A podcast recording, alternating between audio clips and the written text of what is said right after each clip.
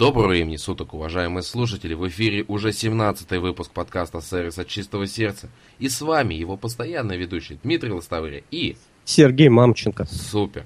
Итак, хотелось бы начать наш выпуск с сервисной зарисовки. Первый от меня будет, надеюсь, Сергей не против. Не вопрос. Я думаю, что многие наши слушатели знакомы с ритейлинговой сетью ИОН. Если кто-то не знает, я сейчас поясню. Когда-то эта сеть по продаже телефонов, ноутбуков и прочей цифровой техники открылась как конкурент Dixis, то есть как премиальная сеть. У них достаточно высокая наценка на товары, при этом они ставили на клиентское качество обслуживания. И вот как раз недавно по великой моей судьбе меня занесло в один из салонов этого прекрасного магазина – и я решил обратить внимание на то, как работают специалисты, продавцы в данном непосредственно филиале этой компании. Они еще провели как раз ребрендинг небольшой, пытаются освежиться, стать лучше. И что я увидел? Первое. Девушка-специалист с телефоном э, стоит и, ну, либо чатится, либо смотрит новости ВКонтакте или Фейсбуке, либо читает анонс нового выпуска «Сервис от чистого сердца», надеюсь, что последнее – и заходит клиент. Она даже не убирая телефон, просто подняла глаза и сказала, я могу вам чем-то помочь? Клиент говорит, нет. И она продолжила чатиться на глазах у клиента. При этом она стояла перед центральным входом. Поразительно. Следующая сцена меня повергла в полный шок, к сожалению, когда заходит бабушка и говорит, молодой человек, помогите, пожалуйста, у меня есть флешка, ее не видит компьютер, а, может быть, вы можете чем-то помочь. И он на самом деле может с этим помочь. Они себя позиционируют как а, некая обучающая среда. Здесь Сергей меня потом дополнит чуть попозже. Так вот, что говорит менеджер? Я обращаю внимание на то, что этот человек стоял, опершись на стенд компании. То есть не прямо, не нормально, как должно быть согласно делового этикета, а так опираясь, так себя нормально чувствуя. И говорит, точнее не говорит, а кричит, Иван, Подойди сюда, нужна твоя помощь. Прекрасно. Деревенский стайл. Что еще может быть лучше? Иван подходит. Он говорит, Иван, как у тебя с флешками, которые не видит компьютер? Что отвечает Иван? Никак. Потрясающе. Люди даже не знают компетенции сотрудников, которые у них работают. В итоге этой бабушке никто не смог помочь. И бабушка ушла ни с чем. И я сразу хочу сказать, что компания, которая себя позиционирует как премиальный бренд – такое обслуживание это нонсенс. Сергей, вот э, послушав, как ты знаешь, мою эмоциональную зарисовку, что ты можешь дополнить, сказать, высказать? Ну, ты знаешь, мне жалко бабушку в первую очередь, потому что Очень. я полагаю, она столкнулась с тем, с чем она, к сожалению, часто сталкивается в различных... Сбербанке. Ну, ты, ты знаешь, у нас насчет Сбербанка с тобой немножко разное мнение, то есть я верю в хорошее.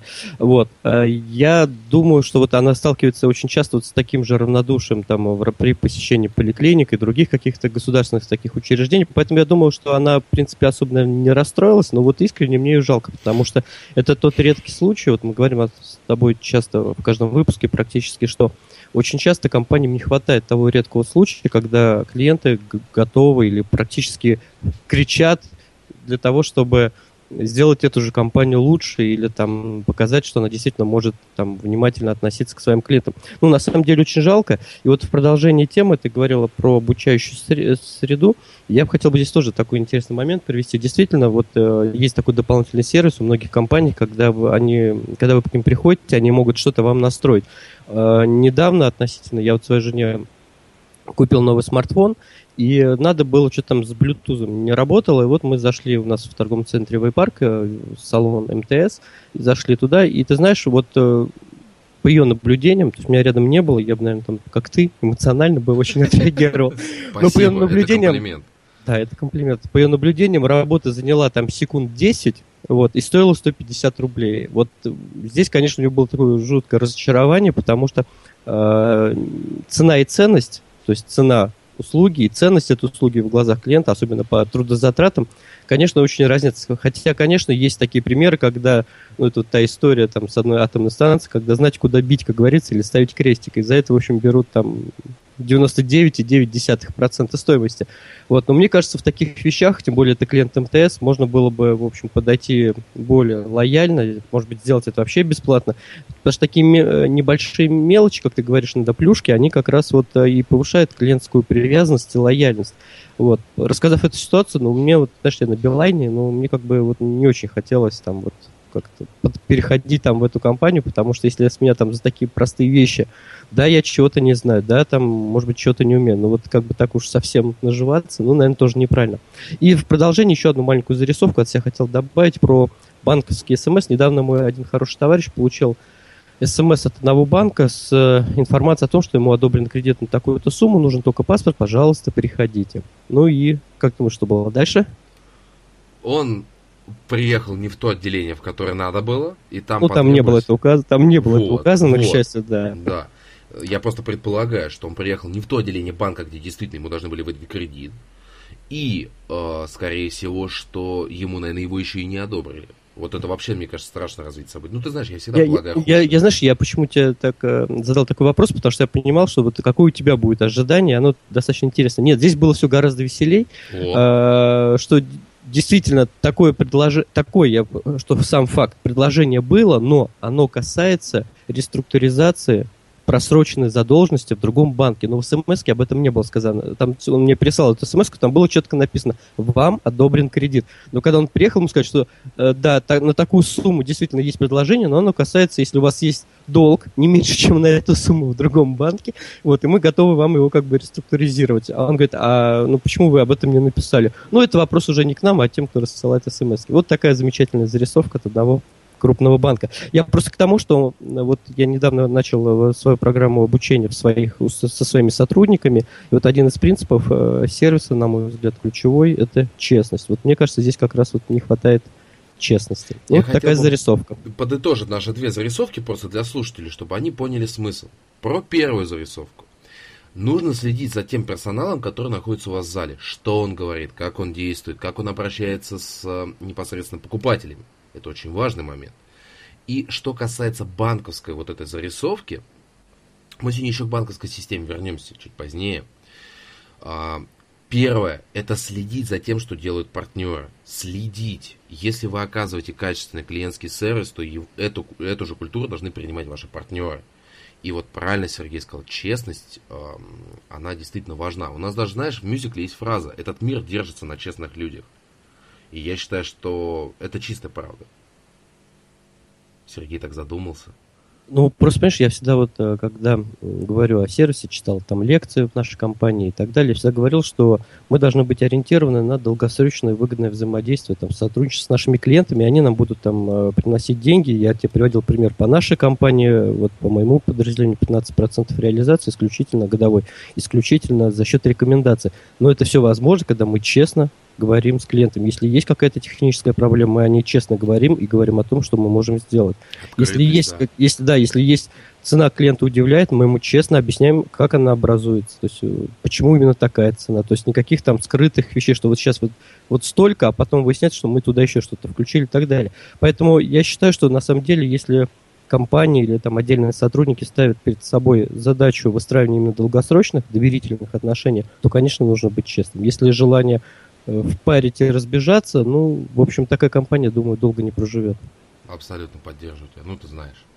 Итак, уважаемые слушатели, мы переходим к основному блоку нашего подкаста, в рамках которого, как вы знаете, мы обсуждаем гостиничный бизнес. Несмотря на то, что на улице погода, ну, так себе, откровенно говоря. Есть места, где тепло, приятно, хорошо. И, как Сергей уже подметил, мое любимое слово, есть всякие плюшки. Соответственно, для того, чтобы разобраться, собственно говоря, как, как вот получить качественный клиентский сервис, как это работает в гостиничном бизнесе, мы пригласили очень хорошего гостя, а точнее Полину Приходько. Полина, здравствуйте. Добрый день. А, здравствуйте всем, здравствуйте, уважаемые соведущие. Мне очень приятно ваше приглашение и приятно, что есть возможность выразить свое мнение, в общем-то, которое собрано из многолетнего опыта работы в гостиничном бизнесе, именно мнение по сервису.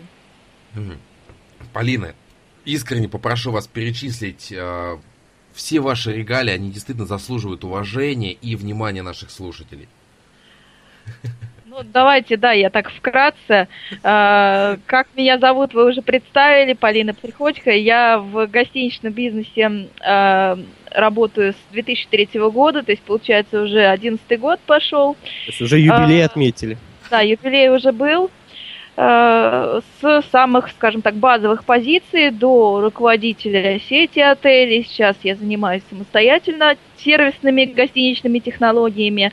Э, в нашей деятельности две компании представлены. Это управляющая гостиничная компания Русотелс. Мы строим, э, стартапим и управляем гостиницами.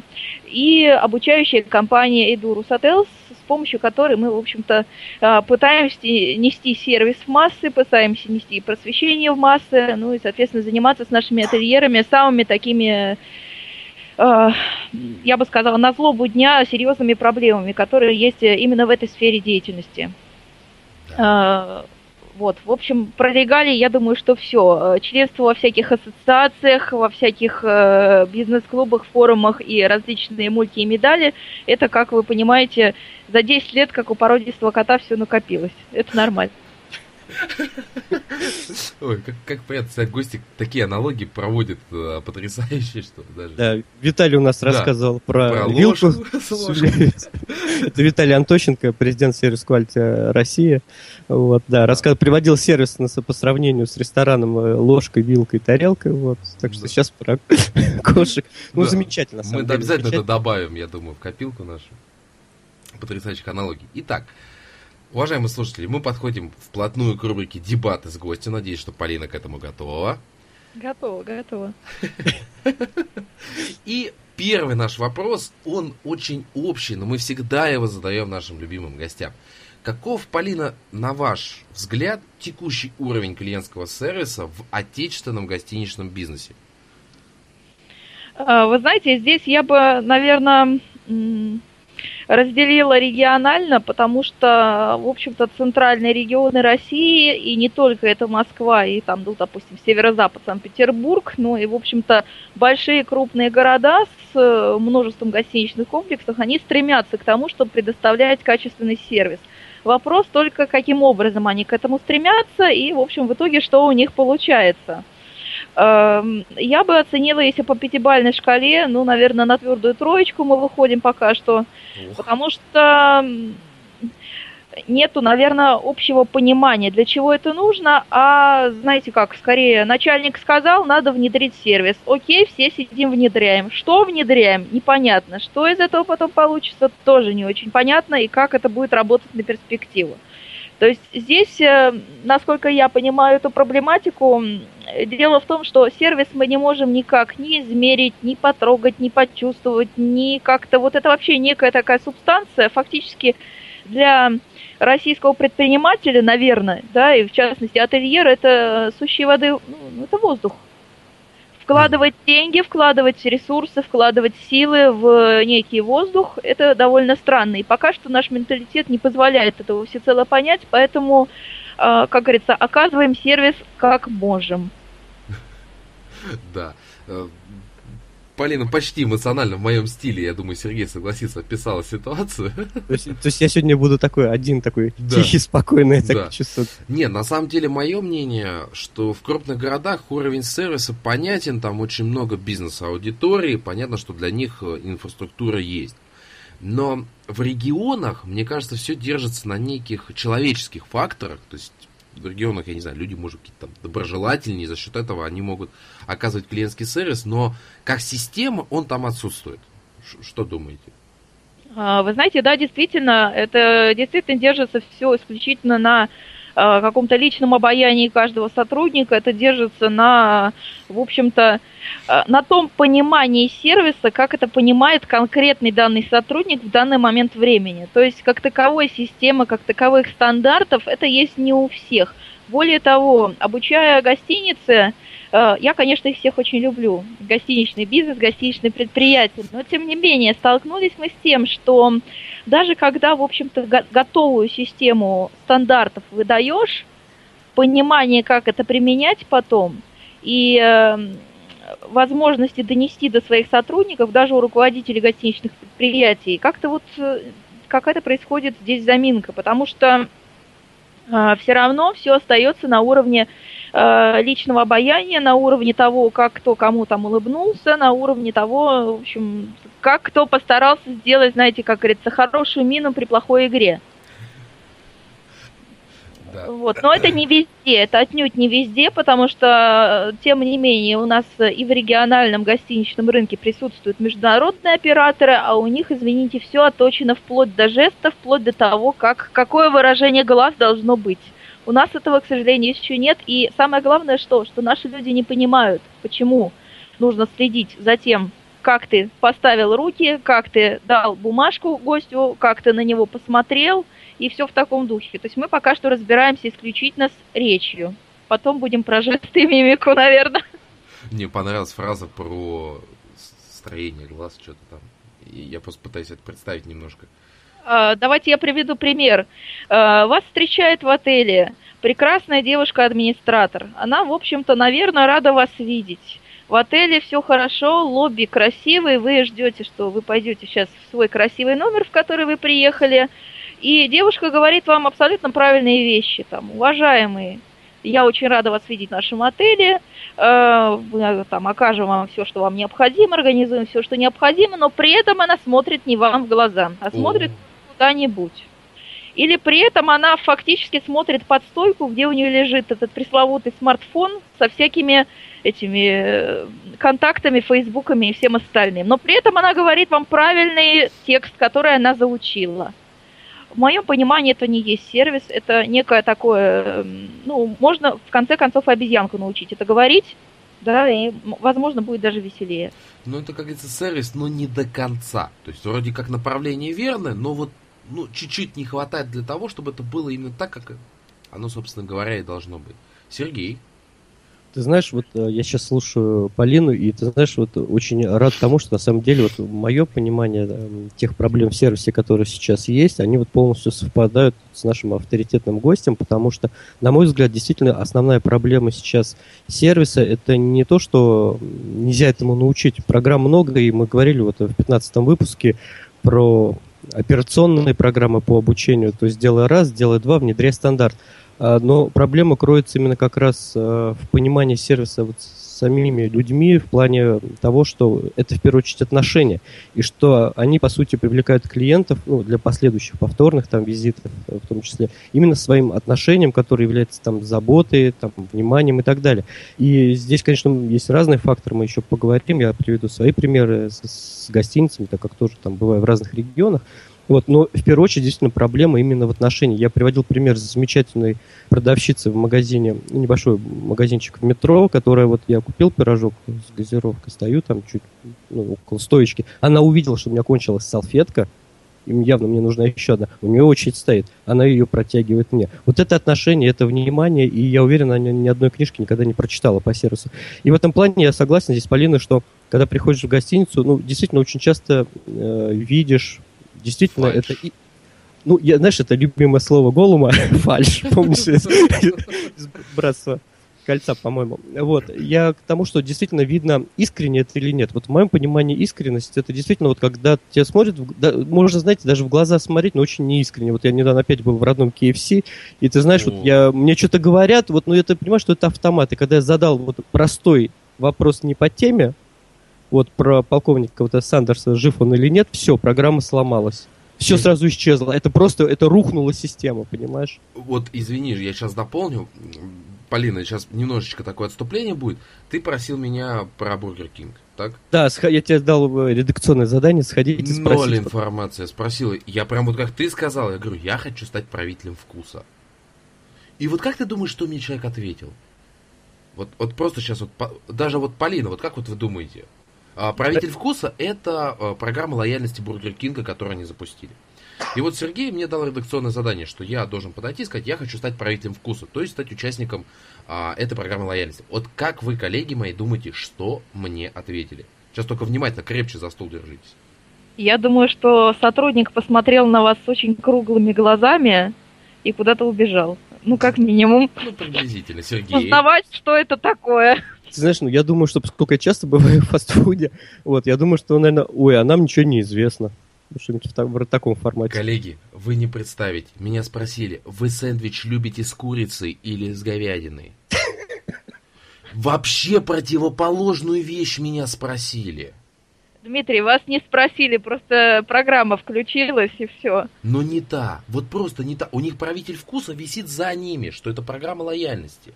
Но меня почему-то спросили про... Я, я, я не понимаю. Вот. И причем здесь, я просто боюсь представить, тут как со стороны выглядит, что подходит вот такой вот рыжий жлоб такой и говорит, я хочу стать правителем вкуса. И как Гай Юлий Цезарь.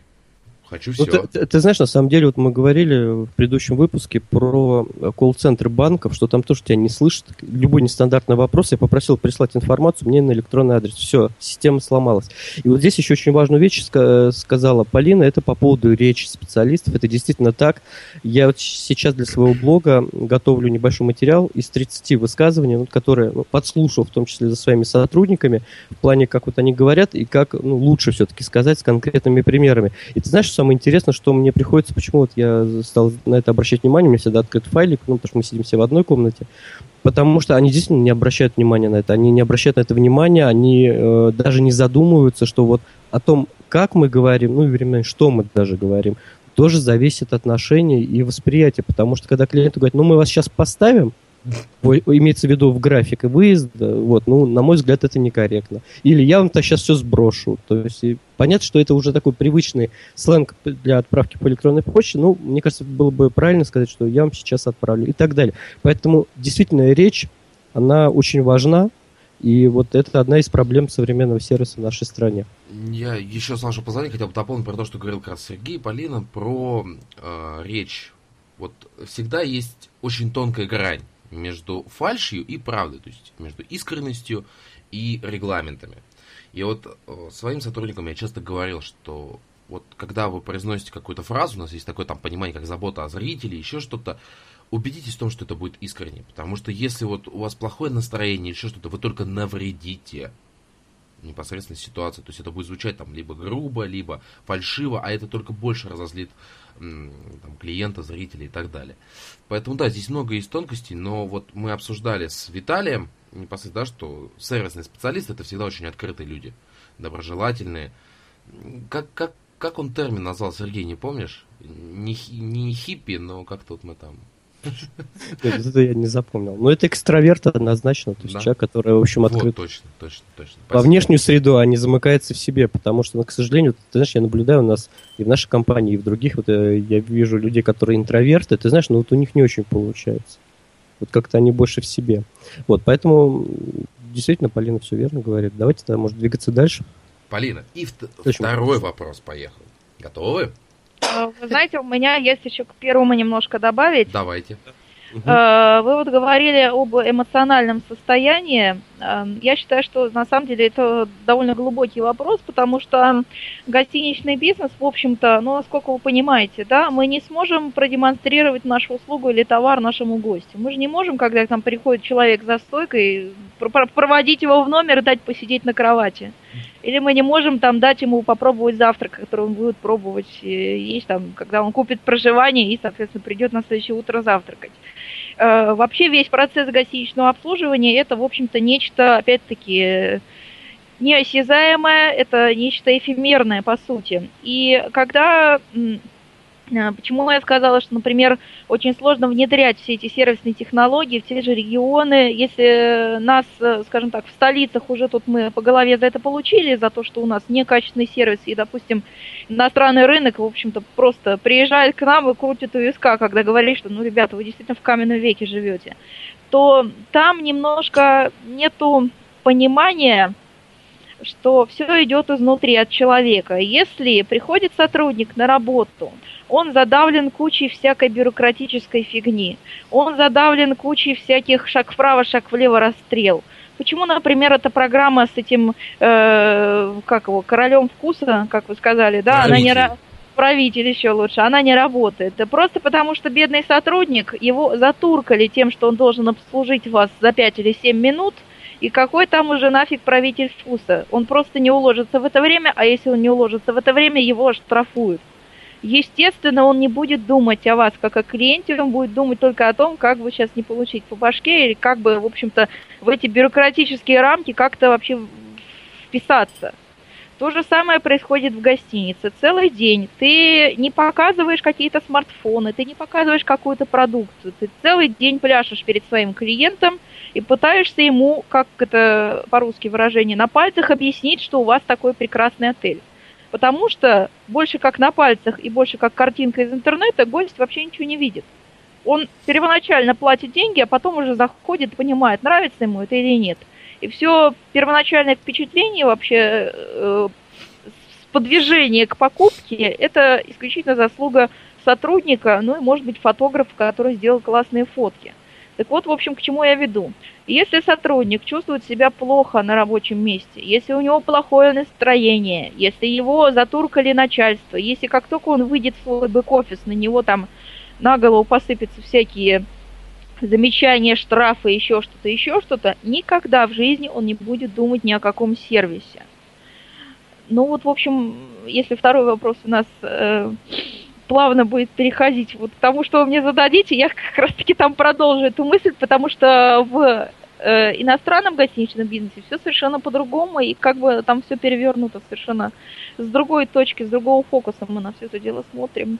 И как раз в продолжение, чтобы Полене было удобно продолжить достаточно интересную мысль, мы хотели обсудить следующий вопрос. В чем ключевое отличие российского гостиничного бизнеса от европейского или американского? Полина, продолжайте. Вы знаете, значит, э, в, во всех европейских, американских гостиничных сетях в политике управления персоналом есть такой огромный блок. Он, может быть, у всех называется по-разному, но, тем не менее, некое такое общее название, называется он Service Mind то есть с английского языка переводим сервисное мышление.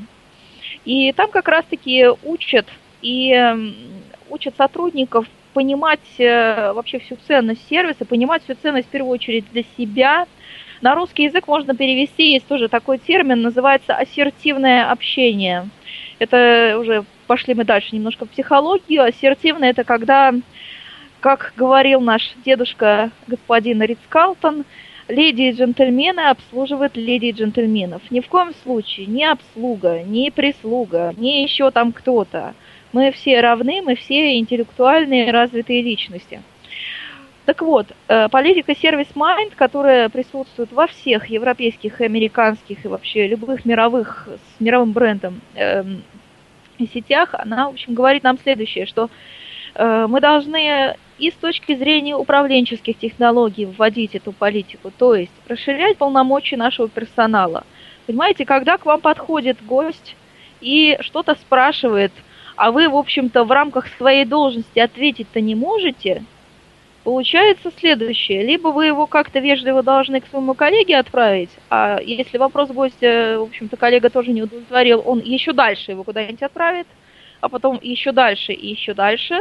И получается у гостя ощущение, что его ну, просто-напросто футболит, да, туда-то, туда-то, и никто его проблемы решать не собирается. В лучшем случае, если проблема у гостя, кто-то перескажет. А в худшем это будет, как, кстати, в некоторых банках, вот это вот меня всегда страшно раздражает. Звонишь по одному телефону, рассказал, что у тебя случилось. Тебе сказали, нет, вы знаете, телефон другой. Причем сказали телефон после того, как ты 15 минут рассказывал, что у тебя случилось перезваниваешь на следующий, еще раз рассказываешь, и все в таком духе. В гостиницах тоже происходит так достаточно часто, потому что, вы знаете, ну, для гостя ему, в общем, все равно, кто перед ним стоит, директор или уборщица. Вот ему просто все равно. Э, наши, к сожалению, регионы этого не понимают, и там нет такой вообще, в принципе, практики, что директор выходит за стойку, общается с гостями. То есть директор это сразу такой мега-бог, который где-то сидит там вот и раздает указания. Э, я на самом деле здесь э, категорически против. В своих гостиницах я всегда выходила к гостям, всегда общалась за стойкой, всегда помогала. И, знаете, если надо было, если у меня не справлялись с большим потоком горничной, я ходила и сама мыла унитазы, и это мне не было абсолютно э, как-то не претило моему пониманию вообще жизни. И пониманию тому, что я там директор, а вот это вот сотрудники. Это, наверное, и есть все-таки политика сервис-майнд. И, кстати, европейцы, американцы, они не чураются вообще любой работы в своем предприятии. Они готовы всегда помочь своему гостю. И они сотрудников учат именно тому, чтобы, во-первых, себя чувствовать как личность, чувство собственного достоинства перед гостем иметь. И, во-вторых, учат тому, что вопросы и просьбы и вообще все пожелания гостя надо решать здесь и сейчас, а не пихать его по всякой бюрократической лестнице, по вертикали и по горизонтали и доводить гостя до белого коленя. К сожалению, у нас э, даже самые суперсервисные компании именно российские.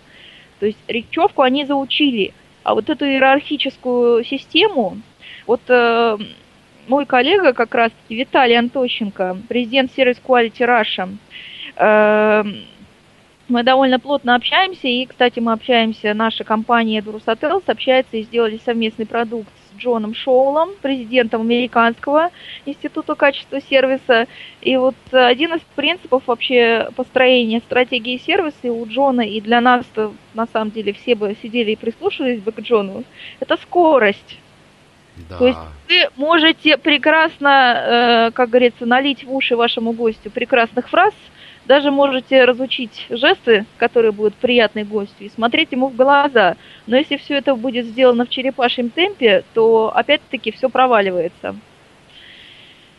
Ну вот примерно ситуация такая. Я патриот своей страны, но тем не менее от европейцев и американцев нам нужно все-таки брать э, их наработки, потому что мы, извините, 70 лет потратили время зря, ну, в плане сервиса я имею в виду, когда у нас гостиницы заполнялись сами собой, будучи в социалистическом режиме, да, когда о слове сервис знать никто не знал, и когда, в общем-то, местов нету. У нас была одна фраза в гостинице.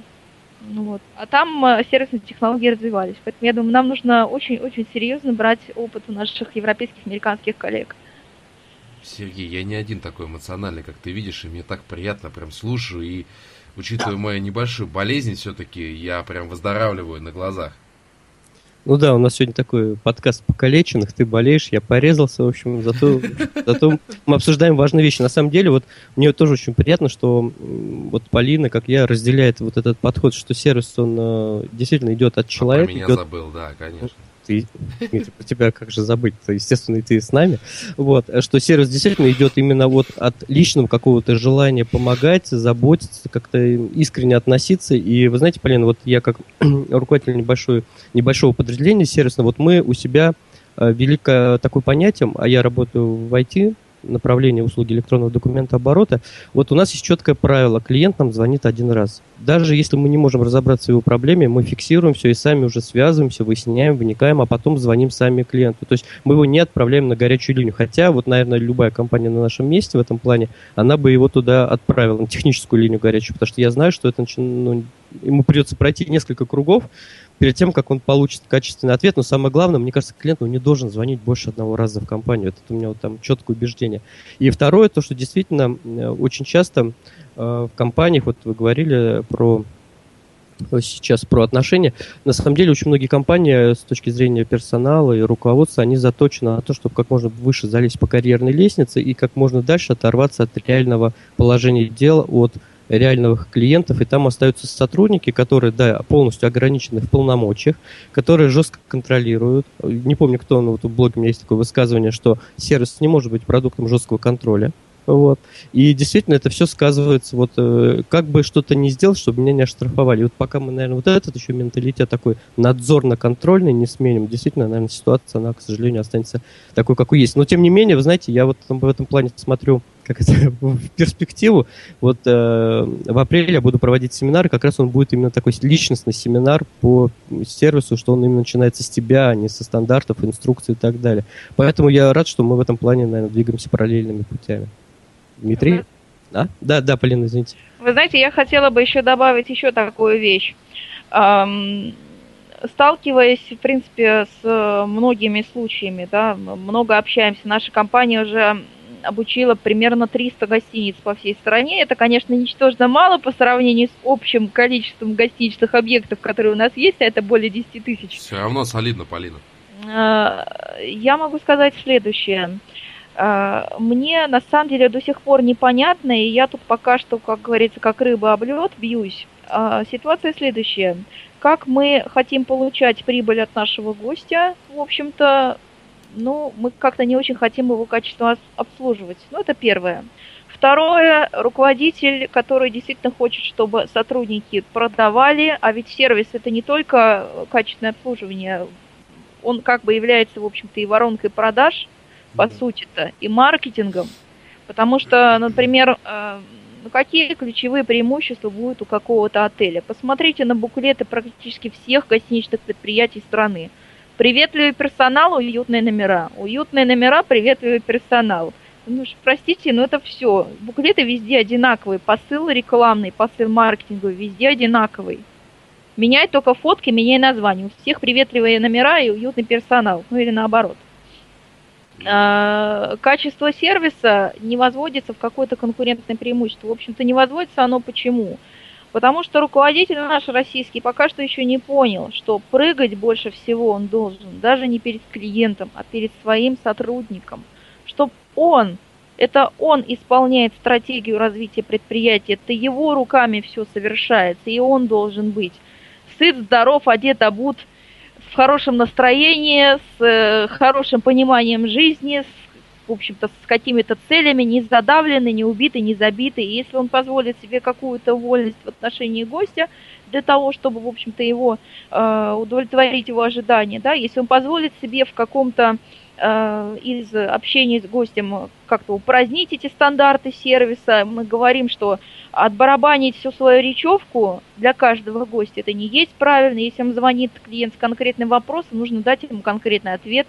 И, в общем-то, свои 10 минут стандартных фраз разводить здесь абсолютно не нужно. Так вот, если сотрудник по позволит себе такую вольность, он должен четко понимать, что выйдя потом за дверь в бэк-офис, он не получит за это по башке. У нас этого понимания нету пока что. И руководитель не прыгает перед своим сотрудником. Для кого же, простите меня, писались все эти пирамиды Маслоу и все остальное прочее, если мы их, в общем-то, применяем только для рефератов в институте. Для нашего подкаста. А, я хотел бы немножечко дополнить то, о чем вы сейчас, коллеги, говорили.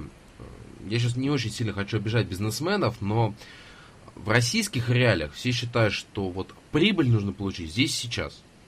Вот, то есть, а, клиент пришел, вот нужно, чтобы он сейчас вот все заказал, все. Вот больше нам от него ничего не надо. Когда вот он оплачивает услугу, все. Наше дело сделано, все, до свидания, пользуйся тем, что тебе дали. Это то, о чем мы с Сергеем постоянно говорим, это послепродажное обслуживание непосредственно. Так вот, а, когда люди поймут, что каждый клиент это потенциально, да, там есть лестница лояльности, что он не раз еще может принести прибыль компании, вот когда они вот это еще поймут, владельцы бизнеса, не сотрудники, владельцы в первую очередь, вот мне кажется, тогда уже что-то начнет меняться, а не получить здесь и сейчас. Коллеги? Ты знаешь, я бы вот здесь добавил, что, ну, я уже говорил, что э, вот 15% в моем понимании это хорошая цифра, и мы будем стремиться ее дальше увеличивать. Ну, потому что я и там мои сотрудники, поскольку мы с ними активно там работаем в этом направлении, там сейчас я запустил новый курс обучения э, в этом плане, мы как бы верим в сервис, и мы получаем этот результат. Мы видим, как те организации, которые практически в свое время отвалились, и там были какие-то большие технические сложности, они нам приводят сейчас еще 20 организаций и так далее. Поэтому здесь действительно вот э, мне мне кажется, еще мало то, что не верят, боятся пробовать. Вот это тоже одна из проблем. И, извините, да, и в завершении вот этого вопроса я хотел бы маленькую такую историю рассказать про то, что действительно вот э, Полина верно сказала, это уютные номера, там хороший персонал, ну еще где-то хорошие завтраки, там еда. Э, два года назад я ехал э, из Москвы в Удмуртию на машине и поскольку у нас маленький ребенок э, был в машине, мы решили вот путь наш, эти 1300 километров, разделить где-то пополам, и как раз посередине оказался э, город Чебоксары, в котором я выбрал небольшой отель, по-моему, называется какой-то, э, ну, или гостиница такой, турист, прямо на въезде в город Чебоксары. Вот. И действительно, там, э, ну, это такое, знаете, больше для тех, кто путешествует на машинах. Вот, там огромные номера, там действительно очень хорошие, вот, э, с точки зрения фотографии, реальности, внешний вид, там, и туалеты, и, ну, в общем, все здорово. Я договорился, написал сообщение, мне, в общем, забронировали номер. И, казалось бы, все, все, они меня привлекли как клиента. Дальше я там приеду, понравится, не понравится, это уже другой вопрос, но самое главное, привлечение было сделано, я там, э, у нас ехало 4 человека в этом плане, то есть, в общем, хороший такой выгодный клиент. А дальше произошло самое забавное, что где-то через э, месяца два, я очень заранее все бронировал, мне звонят и э, просят внести предоплату. Хотя изначально на сайте такой информации не было. На мой, в общем, на законный вопрос, зачем предоплата, если мы уже договорились еще два месяца назад и так далее. Но у нас же нет уверенности, что вы к нам приедете, а тут, тут возможно, один клиент хочет и так далее. Вот, и вы, вы знаете, меня это очень, честно говоря, как-то обидело, и в ситуации просто я уже четко все распланировал, и маленький ребенок, я, в общем, согласился на предоплату, но вот в ситуации, если бы это было ну, немножко другие там условия, я бы сказал до свидания, и больше никогда в жизни там с этой гостиницей бы не связывался. Вот. Э, ну, то есть ему там у нас был такой, такой разговор немножко жесткий в этом плане даже. Вот. Но тем не менее, в общем, мы все-таки туда приехали. В я моем остался... стиле, да, так понимаю? Сделал. Ну, не совсем, да, ну, примерно. Вот. И ты знаешь, я очень удивился, что действительно отель хороший, и э, достаточно там и теплое внимание и так далее. Но вот это одна вещь, которая я не знаю, как ее обозначить. Конечно, все хотят, чтобы там был прогнозируемый прирост, доход и прибыль. Это, конечно, правильно и хорошо. Но вот таким образом ставить доверие клиентов на кон, с другой стороны, мне кажется, не совсем правильно. Вот такая зарисовка. Коллеги, будем двигаться дальше к следующему вопросу. Полина, вы с нами? Да, конечно, я с вами. А, ну просто так что-то тихо, неожиданно. Полина, смотрите, есть такой достаточно интересный вопрос – есть ли, а если они есть в действительности, то какие э, программы по клиентскому сервису э, для гостиничного бизнеса за рубежом или в России? Какая-то есть на эту тему информация? А, вы знаете, информации, конечно, много. Наша компания сотрудничает активно вот Service Quality Institute э, США и с российским представительством. Также мы сотрудничаем с множеством швейцарских э, школ гостиничных, именно таких как Галеон, Ле Роше, Э, с множеством гостиничных школ, которые, ну, скажем так, существуют сами по себе. Это китайская школа гостиничного бизнеса, арабская школа гостиничного бизнеса. Э, на самом деле, как таковой, эм, совсем-совсем большой, общеобъемлющей, общеобъединяющей программы ее не существует, поскольку у нас, эм, ну, скажем так, очень большие именно эм, различия между пониманием сервиса у клиентов из разных стран, из разного менталитета. То есть, например, гость из э, Юго-Восточной Азии, он не поймет того сервиса, который оказывается, например, в Европе. Да, для него это будет немножко странно. Также мы не поймем того сервиса, который оказывается там и который принят там за стандарты. Поэтому здесь, конечно, гостиничные сети и компании обучающие стараются э, ориентироваться непосредственно уже под тот ареал, где все это обитает. Э, но как таковые программы лояльности э, и программы лояльности для персонала и, соответственно, для гостей существуют. Например, можно привести программы такой сети, как Sheraton. Там огромный свой институт внутри гостиниц Sheraton. А Sheraton это большой бренд, там более 3000 гостиниц. Можно привести программы э, по сервису компании Marriott, там тоже множество гостиниц, тоже несколько тысяч, и есть свой корпоративный университет. Но, тем не менее, что я хотела бы отметить, опять-таки, все стандарты и программы по обучению персонала, они также разделены именно географически. То есть гостиницы Marriott, которые находятся в Японии, их учат оказывать сервис, который будет понятен и, в общем своим, и тем, кто приезжает. Гостиницы, которые находятся, например, где-то в более таких холодных странах, там в Скандинавии той же, там все равно немножко по-другому нюансы именно свои. У нашей компании есть совместный продукт с Джоном Шоулом, признанным гуру сервиса обслуживания клиентов.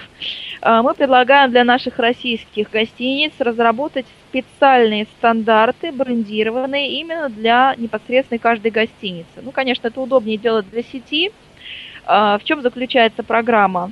Мы приезжаем на объект, мы изучаем его, мы изучаем все национальные колоритные особенности, где располагаются эти гостиницы. И э, основываясь на этой информации, мы разрабатываем комплекс и речевок, и построение жестов, так называемая архитектура, ресепшн, да, э, соответственно, делаем эм, подборку набора фишек и плюшек, которые могут быть оказаны гостям. Ну, я так заметила, запомнила слово плюшка, что оно вам нравится. Как мне нравится, да, вообще. Э, значит, э, поскольку, опять-таки, все это делится географически, понимание плюшек и понимание всего, что может дать э, в гостиничном бизнесе, мы это называем фичами. Понимание этих фич, которые можно предоставить гостю в разных городах, в разном климате и так далее, да, это абсолютно разное. Например, в декабре мы были на Байкале, Байк, Байкальская сеть отелей, там несколько гостиниц – мы предложили, в общем-то, элементарную вещь. Господа, у вас так много растет всяческой, э, не побоюсь этого слова, травы, ну, то бишь... Э, легальной, раз... легальной. Естественно, легальной травы. Э, сибирские чаи, они крайне популярны, в общем-то, среди своего населения никто какой-то такой стандартный чай из пакетиков не пьет, и там это считается мавитон. Э, то есть там очень много местных ягод, местных, местных трав, местных каких-то там меда, еще чего-то, еще чего-то. И мы предложили, в общем-то, абсолютно простую процедуру. Господа, себестоимость вашего этого чая с травой, она, в общем-то, 3 рубля. Почему бы вам не давать при заезде чашку этого ароматного чая вашим гостям, и тем самым вы сокращаете очередь. У вас уже, знаете, когда человек поел или попил, он уже добреет. По себе могу сказать правда сокращается какое-то время ожидания, если действительно гостиница большая, но тут как-никак даже в Мариоте очередь на заселение она бывает. Если гость приехал и у него свои стандарты понимания, когда он должен заселиться в гостиницу, которые, в общем, не соприкасаются с правилами гостиницы. Знаете, очень часто бывает, все гостиничники меня поддержат, которые будут слушать, когда приходит гость и говорит, что заселение в отель происходит в 12. А на самом деле оно происходит в 2 часа. Это общемировая практика. Здесь с 12 до 2 номер должен проветриться, отдохнуть, его должны подготовить. Но некоторые гости считают, что в 12 выехал, и в 12 заехал следующий. Так вот, как раз-таки тоже и для таких гостей. Попейте чаю ароматного, сибирского, со всеми травками. Посмотрите, что у нас тут еще есть. Почитайте местный журнал. Мы проводим вас, мы покажем вам что-нибудь, мы проводим вас, вы поставите свой багаж в камеру хранения. Пока вы пьете этот чай, мы, может быть, вам расскажем еще про историю нашего великого сибирского народа, и вы, в общем-то, будете счастливы и довольны. А как раз подошло время заселяться, вас быстро заселили по стандартам за пять минут, и вы, довольны, счастливый и опившийся чая, пошли к себе в номер. Зачтем это, Сергей, как практически юзкейс от гостя. А, Шикарно, а, мне кажется, здорово. Я бы сейчас Может, какой-нибудь бу- бу- буклетик еще, я как географ все-таки по образованию, это же Байкал. Это... Булочку к чаю, булочку Нет, бу- бу- ну, Сибирскую. Людям нравится что-то читать, когда едят, я вот сам такой пример. Вот, можно какой-нибудь буклет про действительно Забайкалье, про Байкал, сам, само, само это озеро замечательно. Я просто вопрос. Географический есть. объект пока слушатель просто в тренде находится того, что говорила Полина. У меня вопрос, а что такое, вы говорили, туристические шко- школы вот эти вот? Это как вуз, это как какие-то консалтинговые, тренинговые компании, что это? А, вы знаете, ну чаще всего э, компания работает именно вот в таком же тандеме, как мы работаем. То есть это консалтинговая компания, которая э, сотрудничает именно с академическим образованием. То есть мы-то в нашей компании все практики и все вот эксперты, которые, например, у нас в Эду Русател поступают, это исключительно практики. Там, с 10, с 20, с 25-летним опытом у нас эксперты есть. А, академическое образование это немножко другое, конечно, да, то есть мы стараемся дать этот синтез, поэтому сотрудничаем именно с, грубо говоря, с теми организациями, которые выдают корки официальные, да, но именно синтез практических знаний академического образования, ну, в нашей сфере получается, что иностранного, да, потому что они более развиты в этом направлении. Он дает как раз-таки такой правильный положительный эффект. А, вот как-то так. Угу.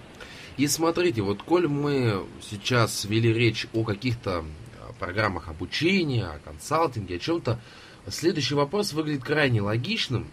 Я пытался как-то себе ответить на этот вопрос, ну, может, Полина, вы нам поможете. Суть в чем? А, сейчас огромный спрос на гостиницы. В Москве их строится гигантское количество. Да вообще в крупных городах их очень много можно увидеть, там новых появляющихся брендов и прочее. И вот э, владелец такой гостиницы, он понимает, что спрос-то будет. Чего вкладывать деньги в клиентский сервис? А, по-моему, это приблизительно то, о чем мы говорили в начале подкаста. И э, вот вопрос именно стоит в том, что готовы ли сами владельцы к выстраиванию сервиса у себя. Вот насколько они понимают, что помимо того, что есть спрос, этот спрос нужно грамотно удовлетворять. То есть не здесь сейчас, как я говорил, прибыль получить, а все-таки, как говорит здесь Сергей, долгосрочная перспектива. А, вы знаете, ситуация здесь какая? Гостиниц действительно много. А, в Петербурге могу привести как э, такой э, пример именно большого количества гостиниц. У нас на одну станцию метро, вот в центре города, примерно 250 отелей. Если можете себе представить, примерно... Это, это, это включая большие, включая мини, включая средние, малые, в общем, в целом. Э, Санкт-Петербург, станция метро Площадь Восстания, это рядом с Московским вокзалом. Вот там находится порядка 250 средств размещения. Про уровень конкуренции, я думаю, что здесь, в общем, сама цифра говорит за себя. Так вот, что здесь интересно. Э, дело в том, что еще примерно лет это 5, ну, даже 7-8 назад э, можно было оказывать гостиничную услугу, но, в общем-то, переделал ты из офиса нечто под гостиницу, поставил ты там кровать, и вот у тебя появилась гостиница, и народ прет. Сейчас это уже не настолько популярно, сейчас гость уже, в общем виды повидал, он знает, чего хочет, и, э, в общем-то, даже у некоторых гостей, таких особо предприимчивых, существует практика такая, когда приезжает гость особенно в высокий сезон или в низкий сезон, а когда гостей, в принципе, есть некий дефицит. Приезжая в Санкт-Петербург, бронирует несколько гостиниц и, грубо говоря, со своим чемоданчиком ходит и смотрит, где лучше. Зашел в номер, посмотрел, не понравился. Естественно, все без предоплаты. Что-то не так сказали, не так посмотрели, вышел. Пошел в следующий. Ну и в итоге из там трех-пяти гостиниц, которые ему таким образом бронировал, выбирает ту, где, в общем-то, его действительно рады видеть. Так вот, я это к чему? Я считаю, что здесь происходит э, такой процесс естественного отбора, и гостиниц становится больше, но они уже, которые вновь открываются, вновь строятся, вновь, в общем-то, создаются, они уже на уровень выше становятся, потому что сейчас ты уже не можешь повесить в номер занавеску, которая будет там на 20 сантиметров выше от пола. Она должна быть правильная. Ты уже не можешь поставить мебель немножко разного цвета. Ты уже не можешь отделаться плохим качеством ламината, или ты уже не можешь позволить себе иметь плохую звукоизоляцию в номеров, когда там, сосед на этаже смотрит телевизор, а второй сосед на, через несколько номеров не может заснуть от этого звука. От поля чудес, да.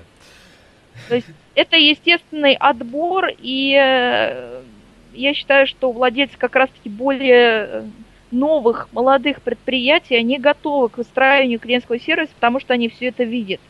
Э, извините, туристский поток у нас так или иначе все равно не резиновый. Все равно вновь э, строящаяся, вновь, в общем-то, создающаяся гостиница, она от кого-то этот поток будет отнимать. Ну и, соответственно, нужно понимать, чем мы лучше и что мы можем дать э, гостю лучше, чем те, кто уже это делает давно. Я тут еще такую ремарку приведу. Есть такая техника, она работает, в принципе, на всех сервисных технологиях. В гостинице ее принима- применяют практически везде. Называется она ЗМЭН, психологический термин. Расшифровка очень простая. Зачем мне это нужно? Так вот, все, что делает отель, все, что говорит персонал, все, что вообще происходит в предприятии, которое продает свою услугу, должно быть через фокус вот этого понимания, зачем клиенту все это нужно. Если мы не знаем своего клиента и не понимаем, в каком настроении он к нам приходит, с чем он к нам приходит, что у него там за мысли, какой какой-то сегментированной принадлежности, к какому типу рынка, к какому типу клиенту он относится, то опять-таки никогда качественного сервиса здесь не будет. И вот что интересно, гостиницы, которые вновь открываются, они проводят как раз-таки огромные исследования на эту тему. И там уже более выверены все конкурентные преимущества, там даже более выверены фразы, которые нажимают на нужные кнопки у гостя в его сознании и, скажем так, в его решении покупать или не покупать ту или иную услугу. Поэтому здесь ситуация простая. Динозавры вымерли, вот, в общем, так и в гостиничном бизнесе тоже некоторые динозавры, они либо будут вынуждены меняться и срочно как-то внедрять что-то новое, либо как-то далее переформировать свой бизнес. Это была минутка света в конце тоннеля. Есть, есть Сергей, оптимистические нотки.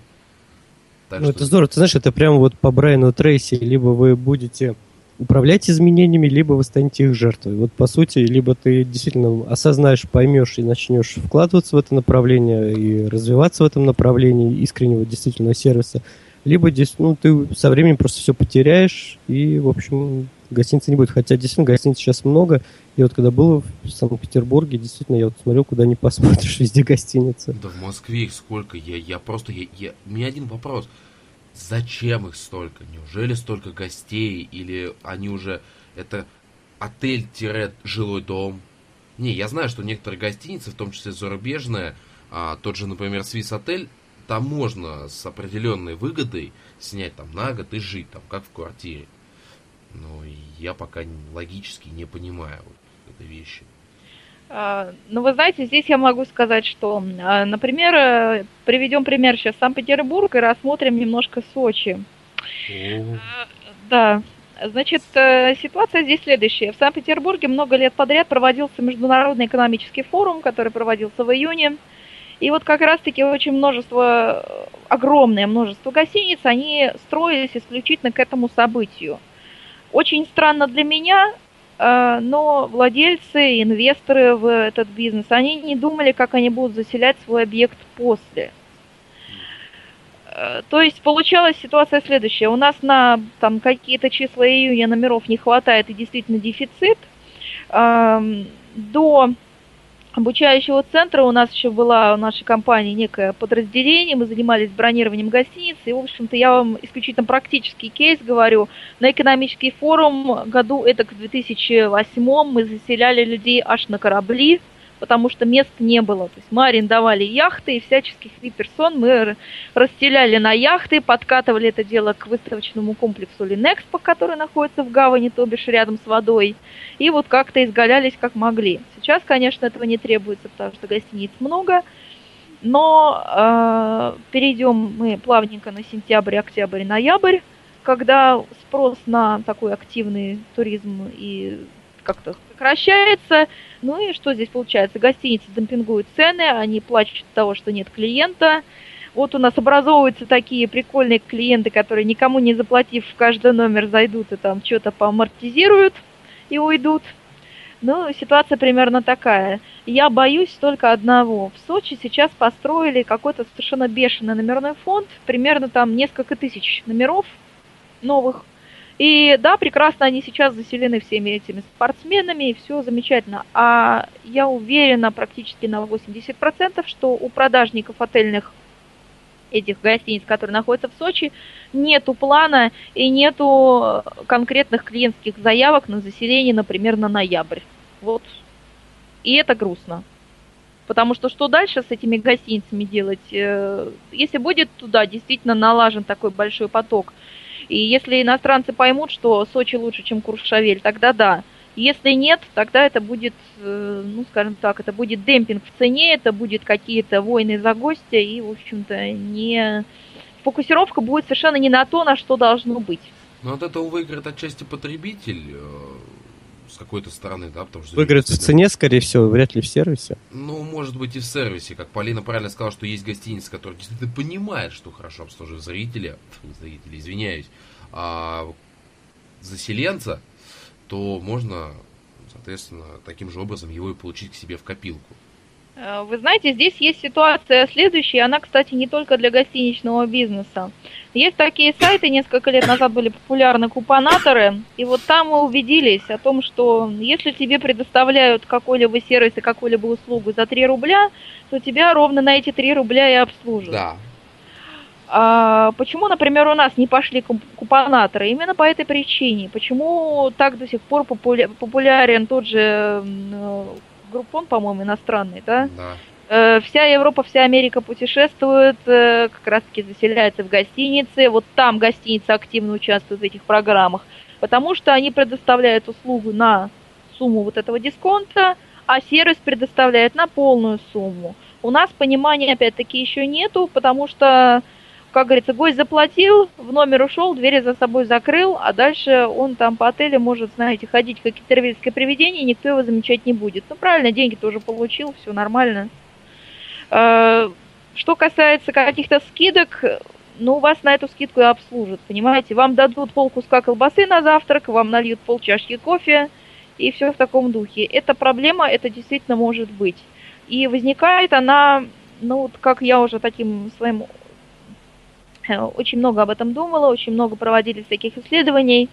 Мы учим наши гостиницы э, видеть причинно-следственную связь. Вложил ты 3 рубля в сервис, вложил ты 3 рубля в то, что у тебя э, твои э, питомцы, твои сотрудники будут говорить так-то, так-то, их обучили таким-то, таким-то жестом, они, в общем-то, знают такие-то, такие-то сервисные и психологические технологии. Будь любезен, посчитай на графике, и посмотри, ты вложил 3 рубля в это, какой у тебя прирост клиентов, на какие 3 рубля ты получил больше прибыль. Мне кажется, только таким образом мы сможем э, как-то расшевелить эту систему, когда дадим конкретные цифры. Сколько вложил, сколько получил. Потому что иначе, как мы говорили в начале, да, ну, сервис, по сути, это воздух. И объясни ты инвестору, что ты вкладываешь деньги в воздух в баночке, ну, это будет довольно-таки сложно. А если ты вложил столько-то получил столько-то, то есть получил некую финансовую модель. Здесь, наверное, будет более эффективно, и мы можем прийти таки к качественному сервису. Опять-таки, смотрите, это на наш российский менталитет нужен именно такой подход.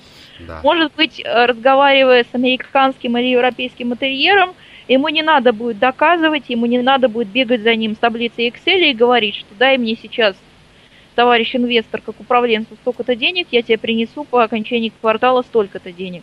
Наверное, там это не так, потому что они все это, может быть, прошли. У наших людей все это должно быть в цифрах, в фактах, тогда будет, в общем-то, какой-то толк, и тогда будут выделяться средства на это.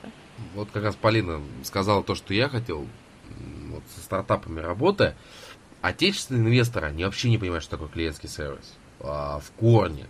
И они спрашиваются, зачем это, что это такое? У тебя же вроде как уникальный продукт, и он вроде как должен пользоваться спросом. Ты о чем вообще? А зарубежные инвесторы, когда им говорят, что клиентский сервис, если его нету в файле, да, там, например, презентации непосредственно компании, то это скорее вызовет вопросы. Ребята, а вы точно уверены, что вы хотите открыться?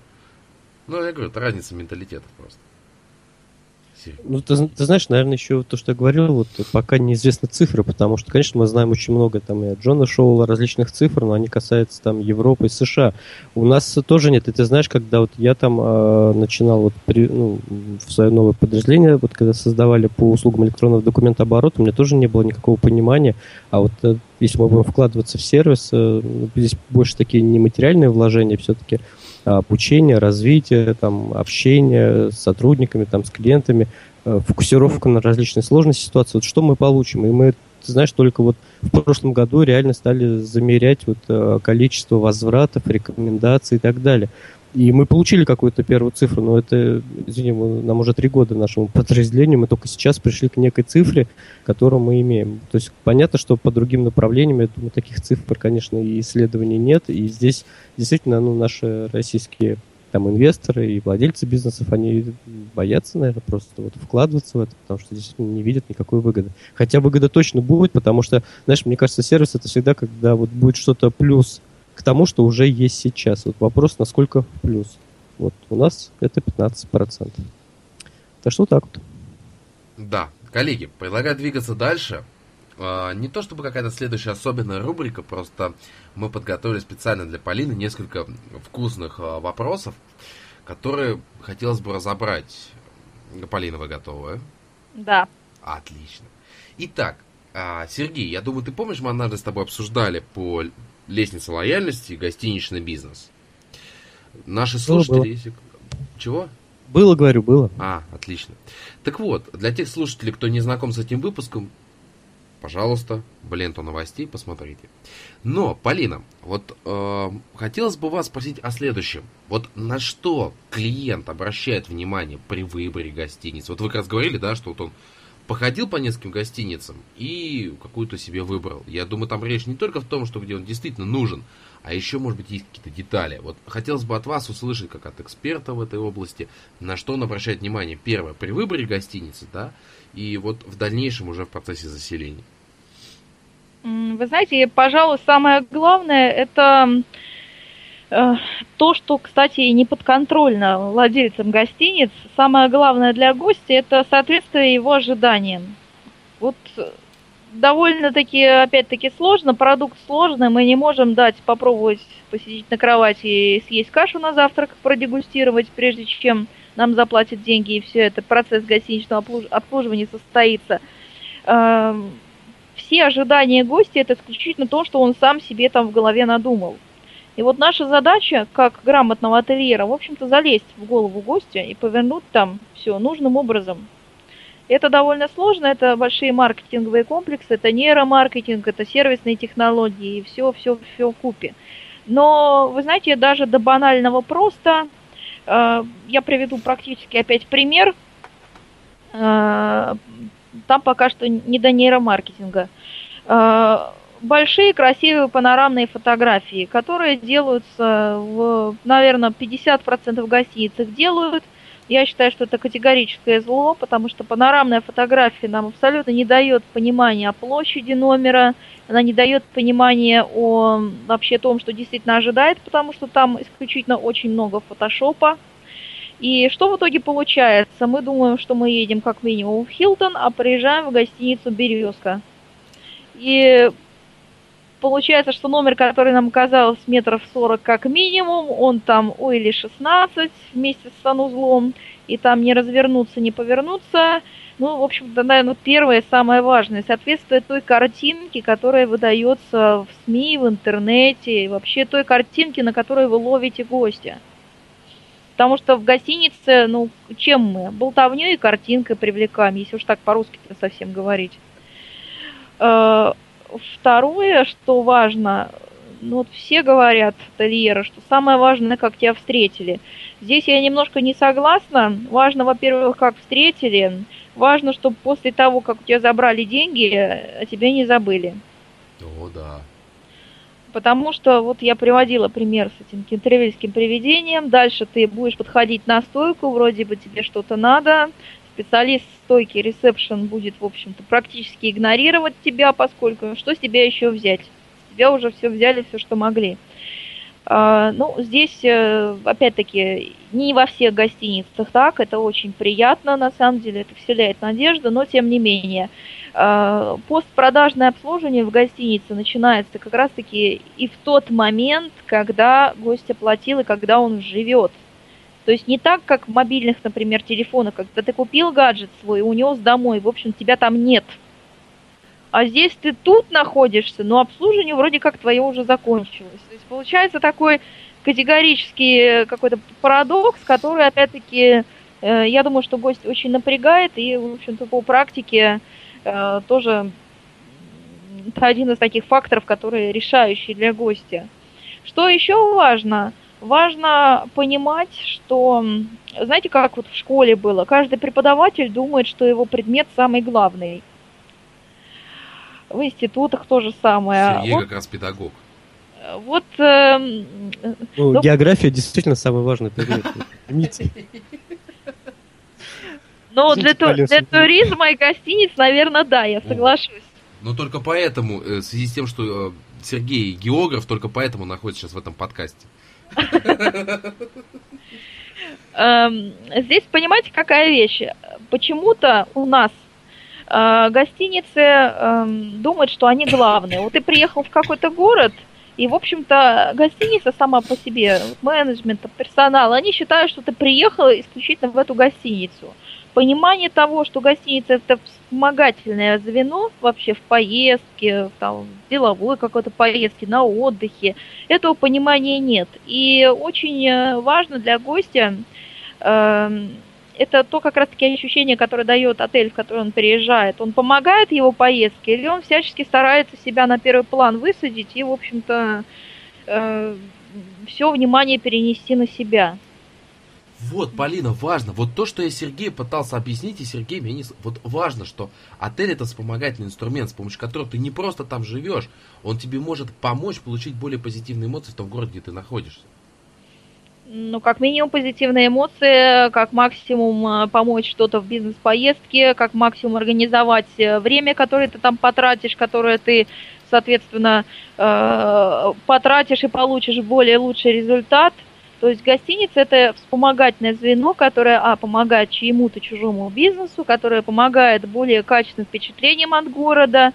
И, как всегда, мы учим мотельеров, они, конечно, очень сердятся, мы говорим следующее, что от того, как вы поприветствуете и как вы попрощаетесь с гостем, или от всех ваших оплошностей, что вы там совершите в процессе проживания гостя, что вы там не так не доположите полотенец, мыло там или не доположите кашу на завтрак, вот от всего от этого будет зависеть впечатление, извините, от вашего города, а у иностранцев от нашей страны. То есть из-за того, что ваша горничная не, не, не положила мыло в номер, будет зависеть то, что думают о России наши клиенты. Подумайте об этом вообще, когда вы будете класть мыло в номер. Может быть, вам станет как-то понятнее. Я сразу вспоминаю вот ту историю на одном из сайтов, по-моему, про кусочки мыла в английском отеле. Я не знаю, Полина, вы, наверное, ее слышали. Там называется как э, «Хороший сервис может насолить». Там докладывали все время кусочки мыла, и получилась очень забавная ситуация. Да-да-да. Вот, ну, знаете эту историю, да? Конечно. Вот, э, ну, вообще, на самом деле, действительно так. Я вот всем могу сказать, я прошлом, это, конечно, не Россия, но тем не менее. Я э, в прошлом году два раза ездил в Киев на семинар Брайана Трейси и Джона Шоуэлла и останавливался в гостинице Днепр, это прям в самом центре, на площади Европы, где сейчас вот развиваются вот эти известные события. И э, вы знаете, вот когда, каждый раз, когда я бронировал номер, я видел одну картинку, а вот тот номер, в который меня заселяли, вот он был совершенно другим. То есть он тоже был, конечно, одноместный там, и так далее, но вот мебель там была из Советского Союза. Вот дверь, знаете, как это бывает, такой шкаф, который скрипит, и у него дверь, она немножко покосилась и не закрывается из-за этого. А если вот. еще и ключиком открывается, так это вообще...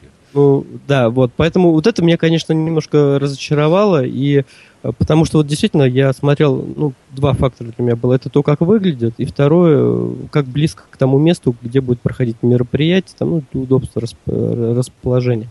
Вот, и вот это, конечно, действительно как-то вот... Но при этом там, когда был завтрак, э, шведский стол и так далее, там пианист играл на рояле, и вот это было круто.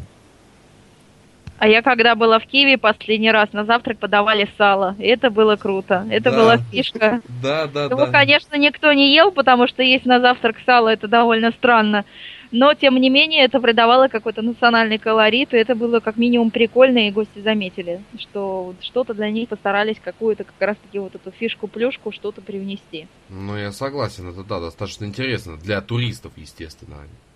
А самое главное, что вот эти фишки-плюшки, они могут быть уникальными, то есть вряд ли кто-то там пытает, ну, быстро это сможет повторить, и вот мне кажется, как раз вот на э, сервис это та стратегия, где можно быть э, уникальным.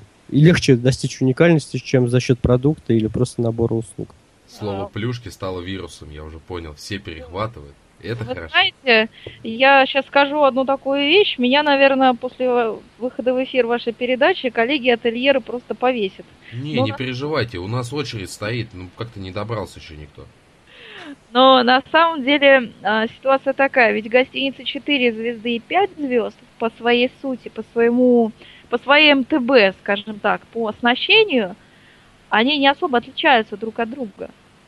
Ну, я соглашусь. Они отличаются исключительно креативом гостиниц 5 звезд, которые напридумывали целый список из нескольких страниц А4, всех этих фишек и плюшек. И за эти фишки и плюшки они, извините, получают в разы больше денег. Стоимость между 4 звезды и 5 звезд за номера, она, в общем-то, там дельта очень хорошая получается – и Дельта фактически, вы ее только что придумали бесплатно. То есть из гостиницы, которая более-менее оснащена приличными номерами, приличными кроватями, там нормальные у них обои, мы можем сразу же, придумав целый набор фишек, плюшек и разных каких-то бонусов для гостей, мы сразу же можем повысить ее звездность. Потому что, по сути, 2 от 3 звезды тоже не сильно отличаются. 4 от 5 тоже не сильно отличаются. Они отличаются исключительно вот этим вот набором опций, вот этим вот, э, как это, мозговыми штурмами сотрудников, которые сидят и думают, а что же надо нашему дорогому гостю, а что же еще ему надо, а как же мы еще ему будем гладить по голове слева направо или справа налево.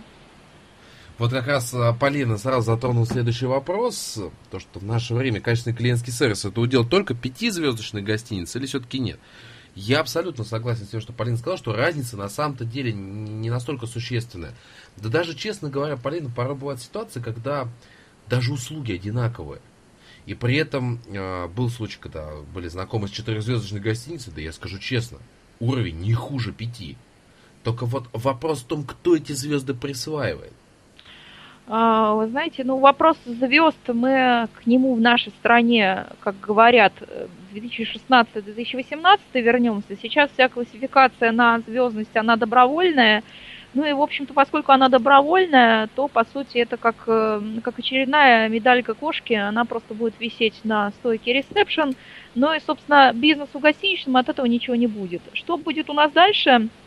Возможно, будет э, законопроект более серьезный, э, когда будет приходить проверяющий орган и, в общем-то, по пунктам проверять, что соответствует такой-то звездности, что соответствует такой-то звездности. Если что-то не соответствует, просто, извините, к черту закрывать это предприятие, и все.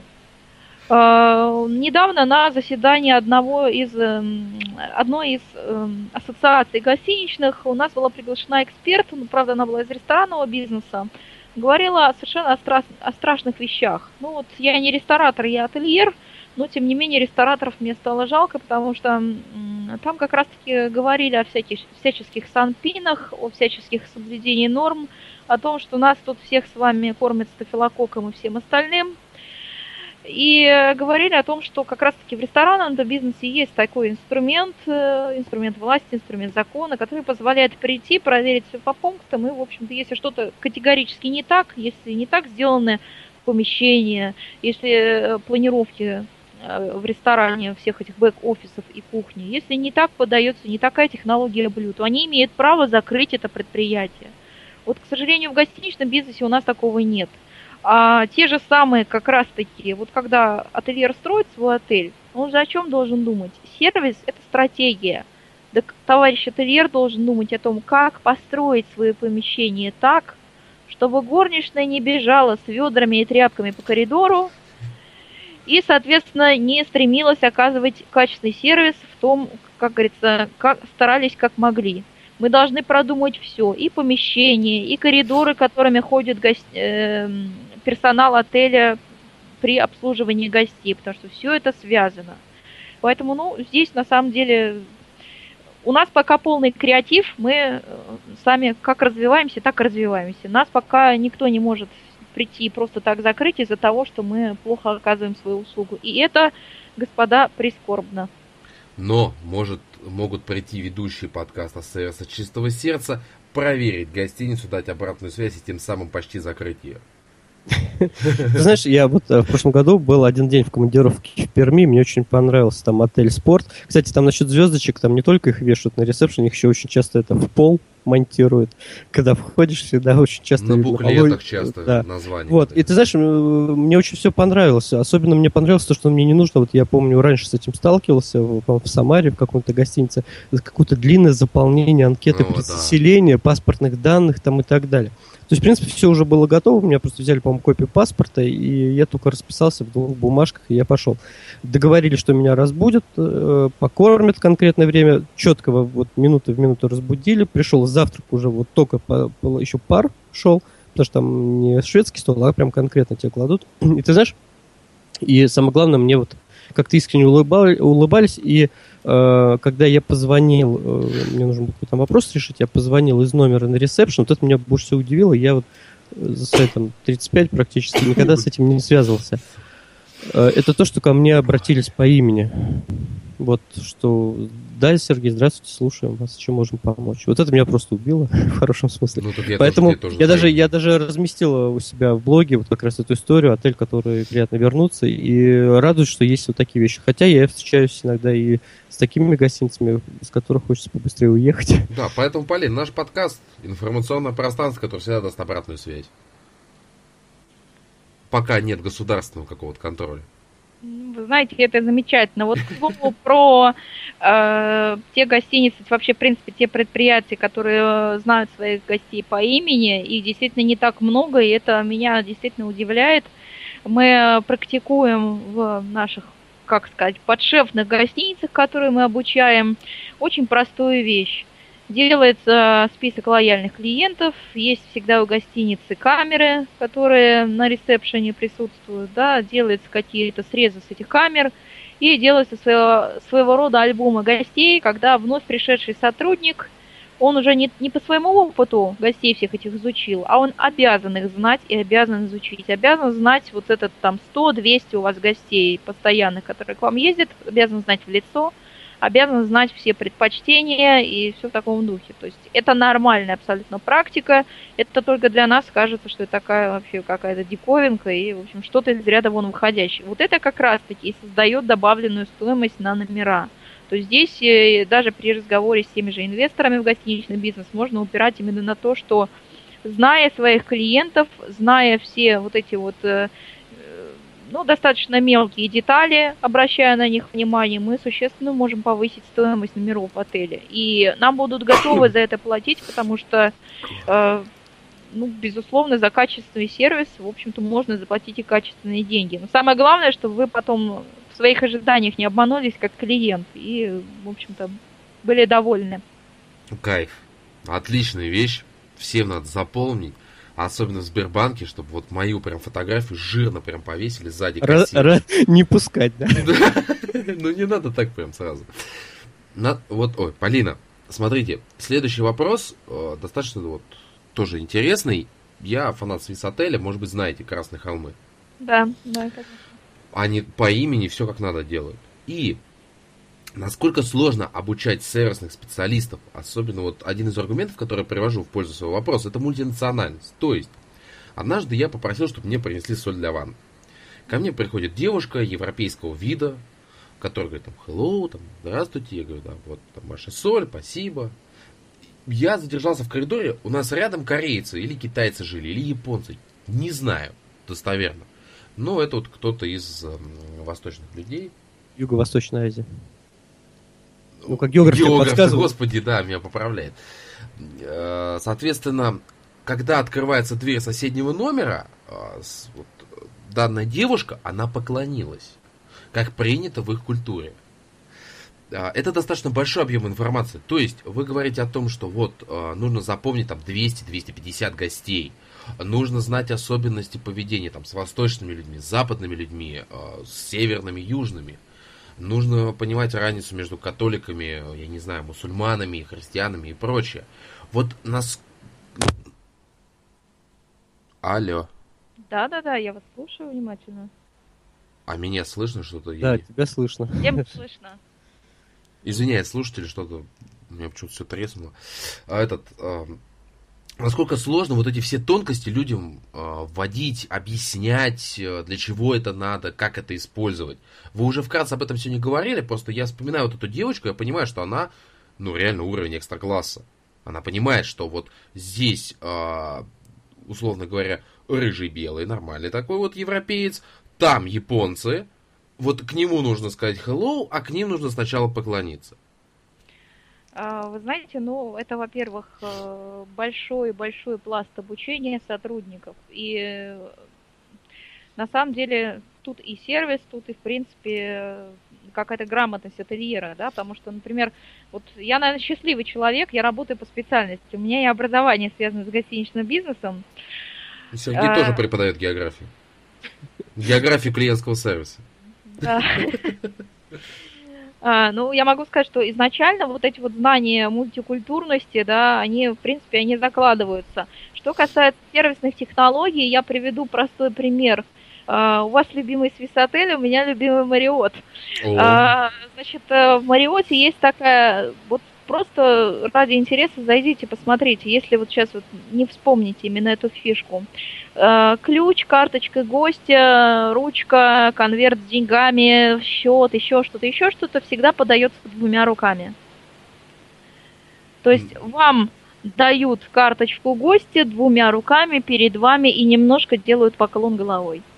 Вот Я не обращал жест, внимания, честно. Жест это фирменный жест Мариота, и когда, ну, как, как вы понимаете, в, в своей карьере я работала в компании Мариот, поэтому я, в общем, достаточно много оттуда знаю информации. Э, значит, э, это делается, этот вообще жест, вот это вот саму вот технологию приветствия гостя разрабатывала огромная команда специалистов, и там как раз-таки учтены все нюансы всех э, различных менталитетов. То есть там мы и поклонились, и показали свои руки, то есть не в карманах, да, не да, одна да, в кармане там что там одной рукой подаешь, да, и указали и показали, а также очень важно, ничего мы пальцем не показываем, только фирменной логотипной ручкой всю информацию на всех, допустим, каких-то носителях, там, бумагах все указываем. И вот этот вот как раз-таки жест приветствия и как сказать, отдачи какой-либо информации от стойки ресепшена, он э, довольно-таки популярен и такая, это некая легенда среди ательеров, потому что действительно сделано все крайне грамотно и крайне удобно для всех. Что же касается, например, других гостиничных сетей, например, возьмем Хаят. Э, на самом деле не все знают, что Хаят э, сеть это исключительно э, единственная сеть вообще в мировом гостиничном бизнесе, которая до сих пор принадлежит, во-первых, одной семье, а во-вторых, господин Хаят это выходец из Одессы. Ой, да ладно. Да. Э, значит, э, и там тоже очень своеобразное приветствие, своеобразное общение с гостями. Там как раз-таки тоже эти принципы мультикультурности работают, но, возможно, сейчас что-то изменилось. Но буквально несколько лет назад э, сети отелей Хаят, они приветствовали своих гостей, и руки у персонала должны быть по швам.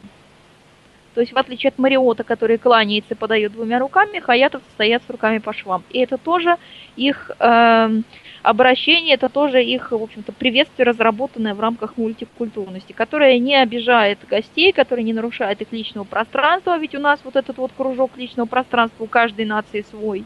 То есть те же самые испанцы, латиноамериканцы, они, в общем-то, все обнимают и целуются, и даже если там э, выйдет администратор из-за стойки, начнет обнимать гостей, для него это не будет каким-то шоком, а если вы выйдете из-за стойки и начнете обнимать японца, то он, наверное, подаст на вас в суд, как Русские минимум. Русские такое тоже любят. Ну, может быть, некоторые русские тоже такое любят, да, то есть... Э, Сергей а... кивает отрицательно. Сергей не любит обниматься и целоваться. Нет, люблю, но меня никто никогда в гостинице не обнимал и не целовал. Внимание всех сейчас владельцев гостиниц, когда Сергей Мамченко к вам приезжает, обучите персонал, чтобы они обняли его, поцеловали. Ну, ой, минутка юмора такого черного. Да, и встретили с фотографией Дмитрия. Заученный. Пусть готовится Тверь, я скоро еду туда в командировку, поэтому будем посмотреть, как у нас с гостиницами в Твери. Вот. Поэтому здесь, видите, это большой пласт обучения. Мы изучаем разные нации, мы изучаем, что они пьют, едят. А, более того, как встретили, это одно. Как живут. Например, даже Юго-Восточная Азия, они не понимают, что, в общем, у нас достаточно высокие кровати. Да, для них это крайне неудобно. Они же там, в общем, спят на там довольно-таки низкая посадка у мебели, у всех вот вообще, в принципе, стулья, еще что-то. То есть некоторые гостиницы стараются и тут угодить гостю. Это вопрос исключительно глубокой просто проработки. Потому что персонал, да, естественно, на своем опыте общения с гостями уже что-то там понимает, одному поклонился, другому покивал, третьего обнял, поцеловал. Но это должно быть, конечно, в рамке обучения, и, соответственно, эта грамотность должна быть привита к каждому сотруднику. Не, ну я из такого вспоминаю, про низкие кровати, конечно, я поражен. Вот, но банальности, вот как вот Свис Отель, я, я не знаю, как там в Мариоте, Хаяте, то был комплект гипоаллергенного белья для кровати. Вот это понравилось. Вот кажется мелочь. Зонтик был. Ну, опять же, брендированный, естественно, это понятно. То есть, э, складывающийся из мелочей, который может понадобиться гостям. Ну, кто-то малый зонтик забыл, там еще что-то. То есть, это все есть. Я еще возвращаюсь к тому, ну, хорошо, вот мультикультурность, мы сейчас обсудили ее. А как отель будет понимать это? То есть надо ему это или не надо? Либо он открывается так, как, например, на ориентация, там, я не знаю, на зарубежных гостей. Или он открывается уже в японской стилистике. Как этому научить? Или метод проб и ошибок? Вы знаете, нет, это в общем-то, в принципе, просто должна быть грамотная организация, в принципе, всего бизнеса в целом, потому что, как мы уже говорили, сервис, он не идет где-то параллельно там, что-то там сотрудники решили какой-то сервис замутить, а руководство сидит себе отдельно в кабинете, да, все это э, идет э, в синтезе и э, на самом деле в первую очередь идет от управленцев. Я вот вам как гостиничный управленец заявляю, что это все идет именно оттуда, и э, знать, какие э, клиенты у вас будут, что для них нужно сделать, это все делается по-хорошему, да, еще до того, как вы заложили фундамент вашего отеля. Вот я про это. Это делается на основании маркетинговых исследований, это делается на основании того, что не хватает рынку, это делается на основе анализа туристского потока, который едет в этот регион, туристского потока, который вы можете привлечь к себе в отель и в свой регион, то есть развивать некую э, привлекательность вашего туристского региона. Два момента. Э, Джон, Джон Шоу мне как-то сказал, вот как раз когда я была на Байкале, он сказал, говорит, странные, говорит, вы люди русские, у вас Байкал, это мировой вообще запас пресной воды, это такое уникальное озеро, такая уникальная природа. Но почему-то у вас не стоит очередь на Байкал, что люди как бы как-то, ну Байкал и Байкал, как, как говорится, как вот у меня тут, да, на соседней улице Эрмитаж, ну Эрмитаж и Эрмитаж, да. Эм, а у нас, говорит, какое-то, говорит, придорожное кафе, какая-то легенда, там попил кофе Элвис Пресли, уже владелец этого кафе явно миллионер, потому что он, в общем-то, только одну эту фишку раскрутил так, что к нему едут паломники, там, эти фанаты Элвиса Пресли и все в таком духе. То есть, говорит, у вас исключительно вообще, в принципе, база большая, но деньги на этом вы делать не умеете. Ну, здесь он на самом деле прав. И второе, что я хотела добавить про фишки. В гостиницах есть очень интересная такая система, и есть даже целые, ну вы знаете, да, когда какая-то происходит, э, какая-то продукция на рынке есть, да, какие-то услуги, существуют сразу же какие-то коллекционеры или сразу же какие-то там фанаты чего-нибудь, чего-нибудь. А, есть в гостиницах такая штука, такие люди, которые называются, не помню точного названия на английском, какие-то хантеры. Чего-то они хантят в гостиницах, а, но по-русски это звучит так. Это люди, которые что-то как сказать, берут себе из гостиничного фонда. Полотенца, вешалки, еще что-то, еще что-то. Но есть такое особое подразделение людей, наверное, которые в основном в пяти, в пяти звездах останавливаются, потому что там это есть, которые воруют уточек из ванных комнат. Каждая порядочная пятизвездочная гостиница должна в ванной комнате э, иметь вот эту вот, э, как вот резиновую утку, которая в... Такие желтенькие резиновые да. уточки. У меня да. у ребенка такая есть. Откуда она так? Какого отеля а... взял? Э, ситуация там какая? Это своего рода некая фишка, которая отличает отель друг от друга. То есть, например, там в Египте эта утка будет у вас в каком-нибудь там этом египетском головном уборе в отеле. Да, там где-нибудь в какой-то там в Скандинавии она будет в этой шапке викинга или еще что-то. Это своеобразная фишка, это своеобразная маленькая то, что по сути по себестоимости не стоит ничего но то, что гость может с собой прихватить. На ней, как известно, естественно, название сайта, номер телефона, все что угодно. Но вот очень жаль, на самом деле, что вот эти вот э, фишки с этими утками, с этими игрушками какими-то и с этими штучками, которые можно взять из отеля, у нас не сильно развивают. Потому что, например, иностранные ательеры, они, скажем так, э, действительно закладывают в стоимость уже все, что можно, простите меня за выражение, спереть из номера. Э, закладывает стоимость. То есть, ну, по сути, это уже купили. А, но это должно быть исключительно такое, что вам захотелось бы взять. Вот, к слову, в питерском Мариоте, одном из Мариотов, которые есть в Петербурге, там у них не утки в номерах, а дракончики. Это их какая-то местная фишка, и уже клиенты, которые к ним едут, они едут с конкретной целью – стырить этого дракончика. То есть и все это, господа, это маркетинг. Это сидела целая команда специалистов, которые пока одни строили, вторые сидели и придумывали этих уточек, дракончиков и всякие вот эти фишки и плюшки. Признаюсь, с отеля я взял блокнот. Ну, Сергей знает, я коллекционирую блокноты. Блокнот взял, но уточку не взял. Ты знаешь, а, а, алло. Да, да, да, алло. Э, слушай, а что-то, да, как-то... У меня опять помехи, я не понимаю. Куда-то связь пропала. Ты знаешь, я вот э, все могу сказать, что мне не хватает из того, что можно взять.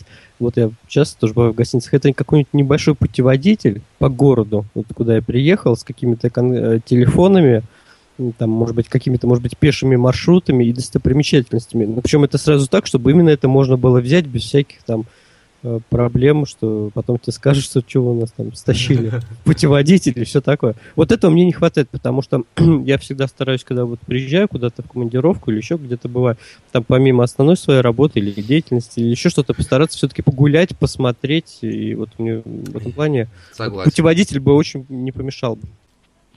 Уважаемые слушатели, как вы слушаете на записи, у нас произошла небольшая проблема неожиданно мы друг друга перестали слышать, сейчас все поправили, поэтому не переживайте. Я потом в процессе уже сведения немножко все это состыковал.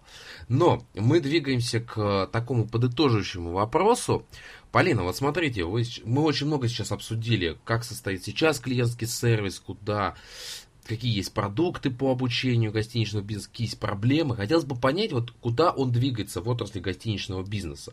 То есть, вот, что я со своей стороны наблюдаю, что, по-моему, технологии в гостиницах стали панацеей. То есть э, различные, там вот есть технология умного дома, она применяется там в номерах да, там, с помощью одного пульта ты управляешь там всем, ключи. Сейчас даже э, в том же Свисе ты на этаж не поднимешься, не там, ключиком не просканировав. Вот э, куда движется отрасль клиентского сервиса в гостиничном бизнесе? Куда она смотрит? На что она смотрит? И, может быть, какими, какими средствами она хочет этого достигнуть? А, вы знаете, на самом деле, это, наверное, большая мечта гостиничных инвесторов, э, в общем-то, полностью исключить персонал и заменить такими некими автоматами. Потому что, например, в той же Японии очень много отелей, где э, нету, допустим, тех же самых администраторов, ресепшонистов, там стоит некий автоматик, ты туда подходишь, там нажал свои нужные коды или же там что-то, какие-то коды, данные свои ввел, получил свой ключ и благополучно ушел в номер. С тобой никто не разговаривает, с тобой никто не общается, ну, в общем, все это технологично, удобно, и это такой гаджет-гаджет. Но, тем не менее, все равно все машины за нас делать не смогут. Все равно, понимаете, если вам на стойке нахамили, то самораздвигающиеся, самосдвигающиеся шторы в номерах они не пасут. Э, если с вами не так поговорили или на вас, извините, косо посмотрели, при этом вы, в общем ничем не заслужили подобный взгляд – опять-таки, э, это сделал персонал отеля, но у вас супер технологичный номер, в котором там флешка вставляется в ванну, то тоже довольно странно. И э, в любом случае, если мы обслуживаем людей, то человеческий фактор обслуживания его нельзя никак э, там упразднять, потому что все-таки человек это некий живой организм, и к нему требуется живое такое же общение и обращение. Поэтому э, двигается все к тому, что вот те гостиницы, которые не обращали на это внимание, они либо срочно-срочно должны обращать, либо, соответственно, что-то менять, либо менять вообще сферу деятельности, если нет понимания вообще важности клиентского сервиса, важности клиентской стратегии и понимания этой стратегии в реальных цифрах. То есть, э, ну, я думаю, что примерно так. Но со своей стороны хочу сказать, что я против машин бездумных вот этих вот, которые, да, с одной стороны могут решать вопросы, но в то же время, как парень Полин сказал, что человек человеку вот приятен все-таки, вот, там, не друг, не враг, не волк, не прочее. И живое общение, оно порой действительно необходимо. И опять же, вживую человек с человеком быстрее договорятся, чем человек с машиной вспоминая злополучный Сбербанк, договориться с их системой выдачи вот этих штучек, билетиков, очередей. Электронная очередь. Да, это бесполезное занятие, и это уже доказательство того, что бездумные машины толку никакого не приносят с точки зрения клиентского сервиса. Поэтому будем надеяться, что это не превратится в нечто невероятно ужасно, и судный день, и терминатор, и восставшие машины. Банкоматы, банкоматы. Нет, просто действительно есть такая проблема, что ряд компаний пытаются там экономить на издержках, и эти издержки, в первую очередь, э, экономия происходит за счет людей. И, в принципе, в том же Сбербанке, в общем, постараются больше ставить банкоматов для того, чтобы было меньше людей ну, за операционной кассой, там, условно. Вот, поэтому, на самом деле, мне кажется, действительно надо какие-то вот э, такие социальные там объекты все-таки, чтобы люди в них все-таки общались с людьми, а не с машинами. При этом они, поставив эти банкоматы, поставили еще дополнительного человека при входе. Гениально. Вы знаете, здесь на самом деле э, налицо некая непроработка идеи, потому что вообще, в принципе, во главе любой машины должен стоять какой-то, как это, разумный и живой интеллект, да?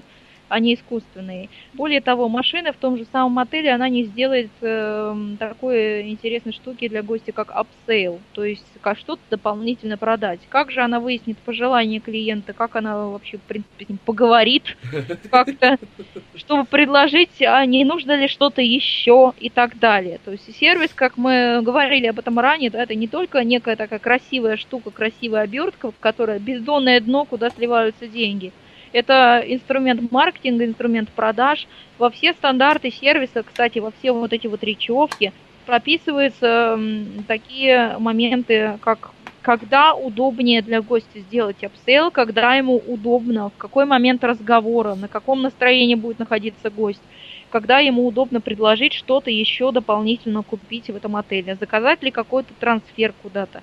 Э, заказать ли какую-то экскурсию, забронировать ли стол в ресторане для гостя. Это все в плане стандартов прописывается исключительно по вот, сценарию, разработанному для сотрудника, который уже в рамках вот своей работы непосредственно с каждым гостем, он понимает, могу я сейчас спросить, это будет уместно, или меня сейчас просто нафиг пошлют, или могу я что-то предложить гостю еще купить, могу я сейчас предложить моему гостю оплатить счет, или он не в том настроении, я лучше к нему подойду там через два часа. И вот как-то в таком духе. Автомат это в любом случае не сделает. Поэтому э, я бы сказала, что мы должны, должны двигаться, не знаю, двигаемся ли, ну, как бы некоторые двигаются, и это очень приятно, да. Мы должны двигаться к общему пониманию вопроса и к неким расширению полномочий наших сотрудников, чтобы мы, грубо говоря, тут не занимались, э, как сказать, неким муштрованием, да, и шаг вправо, шаг влево расстрела, растили в своих организациях полноценные личности, довольные собой, довольные своей жизнью, получающие вот это вот, как там, верхушка пирамиды Маслоу, самое большое... Вот Самореализация? Самореализация, да, чтобы они были довольны собой, как профессионалам, и получали реальный кайф от своей работы. Вот тогда будет все хорошо. Отлично, отлично. Сергей, вы тут? Да, я здесь. Просто я сразу пирамиду Маслоу, я просто столько слайдов в свое время делал, когда еще проводил да, обучение. И сотрудников менеджер столько раз эту пирамиду да. делал, и она уже, да, в цвете, в красоте, там да. и групповая есть пирамида Маслоу и так далее. Я хотел тебя попросить а, непосредственно перейти к следующему пункту нашего подкаста. Ну а дальше мы уже, в общем, неоднократно это делали. Мы анонсируем какие-то мероприятия, которые проходят там в нашей стране, там в ближнем зарубежье. И здесь как раз вот мероприятие, в котором наш гость примет участие как партнер. Это мероприятие, выставка Хорика Экспо Юрал ну, ура. я по-английски, да, постарался. Ура! ура да. Которая пройдет 13, 14, 15 февраля в Международном выставочном центре Екатеринбург Экспо. А, будет одно из самых, в общем, ожидаемых событий 2000, 2014 года в индустрии питания и гостеприимства, которое охватывает, в общем, все аспекты этой отрасли. А, Полина, насколько я понимаю, вы там будете участвовать. Расскажите, пожалуйста, немного о этой выставке и о вашей роли. Там, может быть, какие-то мероприятия вы будете проводить. Э, да, естественно, мы помимо участия и партнерства мы проводим э, мероприятия, мы проводим там два мастер-класса по продажам гостиничных услуг и по обучению как раз-таки вот персонала гостиничного. Выставка действительно очень приятно, что в центре России, в Екатеринбурге, вот событие, в общем-то, такое большое происходит гостиничное. И будем надеяться, что вот э, отличительной чертой именно этой выставки нашей Хорика Экспорал будет являться то, что будет уделено большое внимание ательерам. Тогда как, в общем-то, на всех различных выставках, которые начинаются с названия Хорика, в основном уделяется внимание рестораторам. То есть здесь мы как бы будем стараться делать именно акцент на отельный бизнес, на, в общем-то, бешеное количество предприятий в нашей стране, которые нуждаются в нашей помощи, поддержке, обучении и, в общем-то, э, в том, чтобы развивать себя, и мы с удовольствием в этом поможем. А, ну и мне, с вашего позволения, хотелось бы анонсировать еще одно событие. Будет он проходить в апреле в Санкт-Петербурге с 21 по 25 апреля. Проводить будет наша компания Edurus Hotel совместно с Service Quality Institute Russia. А, мы будем а, проводить э, курс э, для гостиничного бизнеса. Называется он «Антикризисный управляющий отелем». Название такое, скажем так, на злобу дня. Мы решили развеять миф о том, что после Олимпиады мир рухнет, но, тем не менее, слово модное, антикризис, в общем-то, дабы ательера не боялись, мы решили разработать программу, которая, в общем-то, говорит нам и о стратегиях развития предприятия гостиничного, и о финансовой составляющей, в общем-то, от закладки первого камня отеля до уже непосредственно общения с клиентом и создания лояльного пула клиентов. Вот, в общем, чем мы будем заниматься в апреле. Я всех ательеров приглашаю, будет интересно, будет много спикеров, у нас там шесть э, преподавателей, естественно, практиков, которые будут вести этот курс. Ну, в общем-то, мы надеемся, что мы придадим уверенности ательерам перед высоким сезоном, и нашими знаниями, которые мы дадим, они воспользуются также и в низкий сезон, соответственно, осенью 2014. Ссылка на мероприятие обязательно будет в нашей аннотации. Ну да, медийно поддержим и в блоге, и в соцсетях. конечно, конечно. Но, а, чтобы совсем так закончить наш выпуск, мы открываем рубрику «Какую, Сергей?» Практический use case. Это вместо джингла, знаешь, такого я буду так обращаться к тебе, чтобы ты как ведущий. Вы знаете, коллеги, мы неоднократно в рамках своих подкастов, вот уже, наверное, 17 раз мы говорим о том, что владелец бизнеса следил за тем, что говорит его сотрудник. То, что произошло со мной, это, опять же, в рамки никакие не вписывается. Ну, везет мне так по жизни, уважаемые слушатели, что вечно я попадаю в какие-то ситуации, которые достойны нашего подкаста и разных рубрик. Сергей, ты знаешь, мы сегодня упоминали Сбербанк, я просто хотел подождать до последнего, но вот э, мы уже раскрыли его несколько раз выпусков. И есть одна корень зла всего того, что происходит там. Объясни, какая? Сергей молчит, он испугался уже. Ты знаешь, я как бы Сбербанк так стороной обхожу, ну, потому что там особо я с ним не пересекаюсь, поэтому я вот даже не знаю. А менеджер, который банковского обслуживания, он не Сбербанка, я сейчас не буду называть какого во избежание, потом каких-то у меня проблем, я так чувствую. А вот. Он сказал, что я как клиент не выгоден банку. То есть... Это, а, подожди, это тебе прям вот в лицо, вживую, да, так то сказать? есть, а, я хотел взять кредит, и а, у них минимальный срок, на который берется кредит, полгода. Ну, то есть, понимаешь, проценты были. Я говорю, да я с ним справлюсь за два месяца. То есть в легкую. Ну просто вот сейчас такая ситуация сложилась. Мне нужно здесь сейчас. И мне об этом сказали прям вот, что вот я как клиент при таком развитии я не выгоден банку. Прощай банк.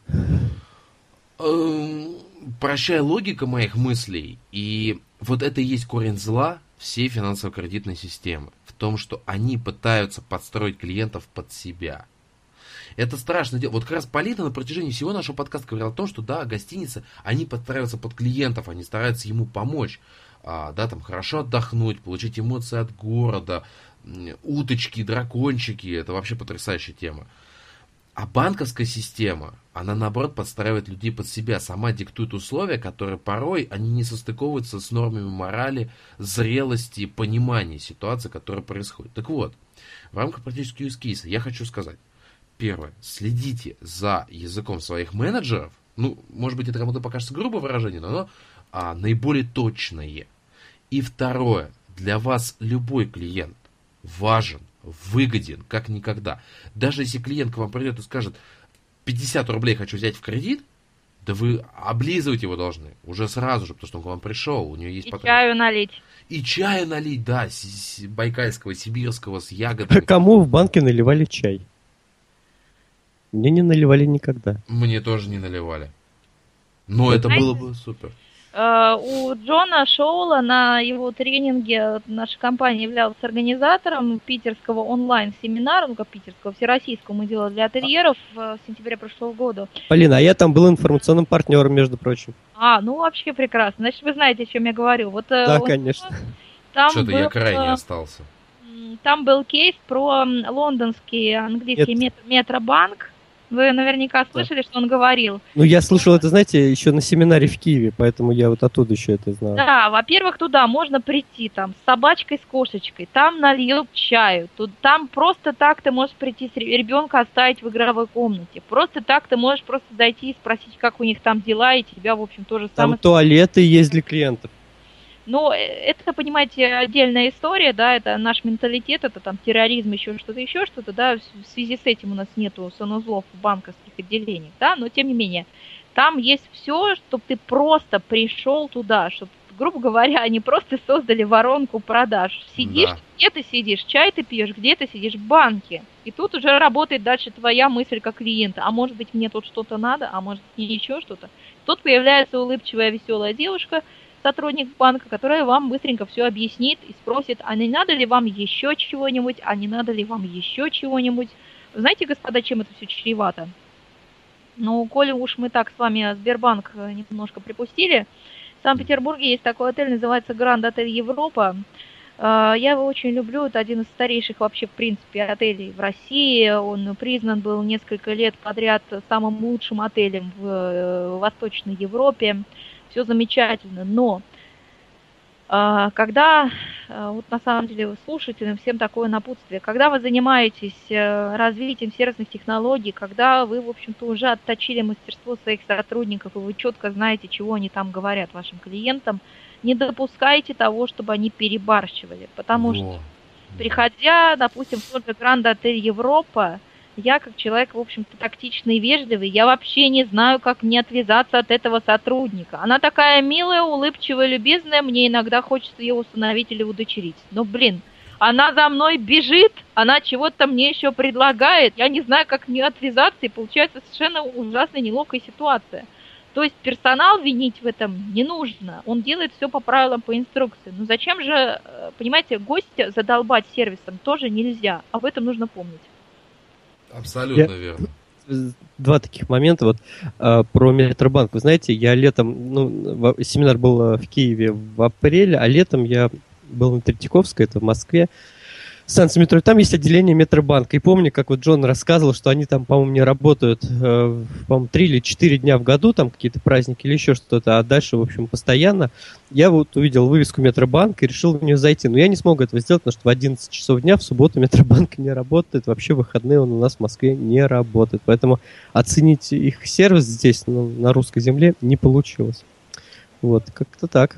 Ну, а то, что- Работали это там а, российский персонал. То же Ну, самое можно сказать, например, и про Байкальский Мариот, который там есть. Все жалуются, что там что-то не так. Так, господа, простите, а кто обслуживает гостей? Их обслуживают наши соотечественники. Так научите их нормально. И будет все по-мариотовски, и будет все по-метробанковски. Ну да, а вот что касается сервис не должен быть навязчивым, ну вот действительно иногда вот не знаешь, как отделаться от этого. Мне кажется, здесь действительно нужно искать э, баланс между игнорированием и навязчивостью. Ну а когда очень сильно навязывают, я всегда, знаете, придерживаюсь принципа профессора Преображенского из моего любимого фильма «Собачье сердце», когда, вот помните, мы предлагали купить там журналы за за 50 рублей. Он говорил, «Не- да, он говорил, я не хочу. То есть, знаете, так, то же самое, поэтому мне звонили недавно тоже из банка, предлагали какой-то кредит. Ну, согласитесь, что выгодные условия. Говорю, согласен, замечательные условия. И срок прекрасный. Говорю, прекрасный срок. Ну, так возьмите. Говорю, не хочу. И все. И дальше ломается система, потому что это эмоция, а с ней работать очень сложно. Так что всем, кому что-то навязывают, рекомендую говорить слово «не хочу». Да Сергей до сих пор от меня отвязаться не может. Вон уже 17 выпуск записываем. И не хочу, тоже не прокатывает. Это шутка от Дмитрия Лостовыря. Черная, черная. Да.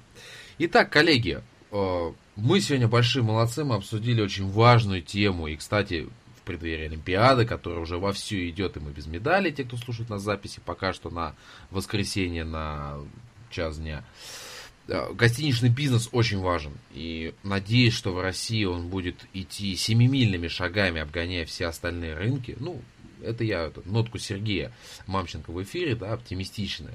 Но и на данный момент не все так уж и плохо, как, наверное, многие думают. Так, вот тут небольшая заминка. Сергей, мы же опять гостю не рассказали, как мы прощаемся. А, Как мы прощаемся? Нет, знаешь, я в этот момент просто подумал, что действительно тема э, гостиниц, поскольку я действительно там часто бываю, очень интересно. Сразу там тех, кто нас слушает, еду скоро в Тверь на несколько дней, поэтому какой-то гостинице повезет. И ты знаешь, когда последний раз был в Перми, я честно им все расписал. У них есть замечательная анкета по поводу сервиса. Я им честно написал, кто я, что я, что я очень уделяю этому большому, большое внимание, что я веду блог, и расписал их плюсы. И был там один маленький такой минус в самой анкете с точки зрения слов. Я им предложил вот как пожелание от себя слово потребность заменить на ожидания. То есть вот, э, что мы будем соответствовать вашим потребностям. Но мне не нравится это слово, я считаю, оно маркетинговое. Вот. И, в общем, ты знаешь, они потом даже меня нашли разрешили там, спросили разрешение сделать ссылку на свою страницу в Facebook и так далее. Вот. Поэтому я на самом деле хочу от всего сердца поблагодарить Полину, потому что она пришла к нам сегодня. То есть опять у нас такой международный, опять, нет, междугородний подкаст да, получился. Да. То есть с Виталием мы общались из Хельсинки, сегодня вот поближе уже из Питера, что уделили нам вот внимание нашим слушателям. Выходной и... день, утро. Выходной да. день. Я надеюсь, что это, кстати, наша не последняя встреча, и очень возможно мы на каком-то из мероприятий познакомимся вживую, лично. И от всех хочу сказать, что очень был рад общению со всеми. Дмитрий, с тобой тоже. Спасибо. И надеюсь, что, как говорится, не в последний раз. А то. Полина? Спасибо вам, господа, большое. Мне действительно очень приятно воскресное утро провести с вами за такой интересной беседой. И я надеюсь, что она, скажем так, не только интересная, она еще будет полезна и к нам прислушаются и нам внемлет. Итак, а теперь настала самая сложная и интересная часть нашего подкаста, это попрощаться. Уважаемые слушатели, в эфире был... Ай-яй-яй-яй-яй-яй-яй-яй. Сергей, мы же про анонс совсем забыли.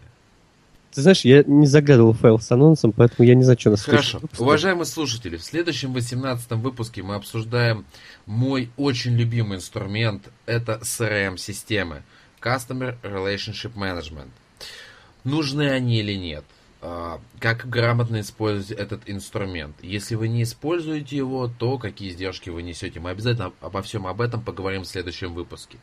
Ну а сегодня с вами были Сергей Мамченко, Дмитрий Лостовыря и Полина Приходько. Да. Да, была. Ну, на этой оптимистической ноте всем спасибо и пока. Пока. Спасибо, всего доброго.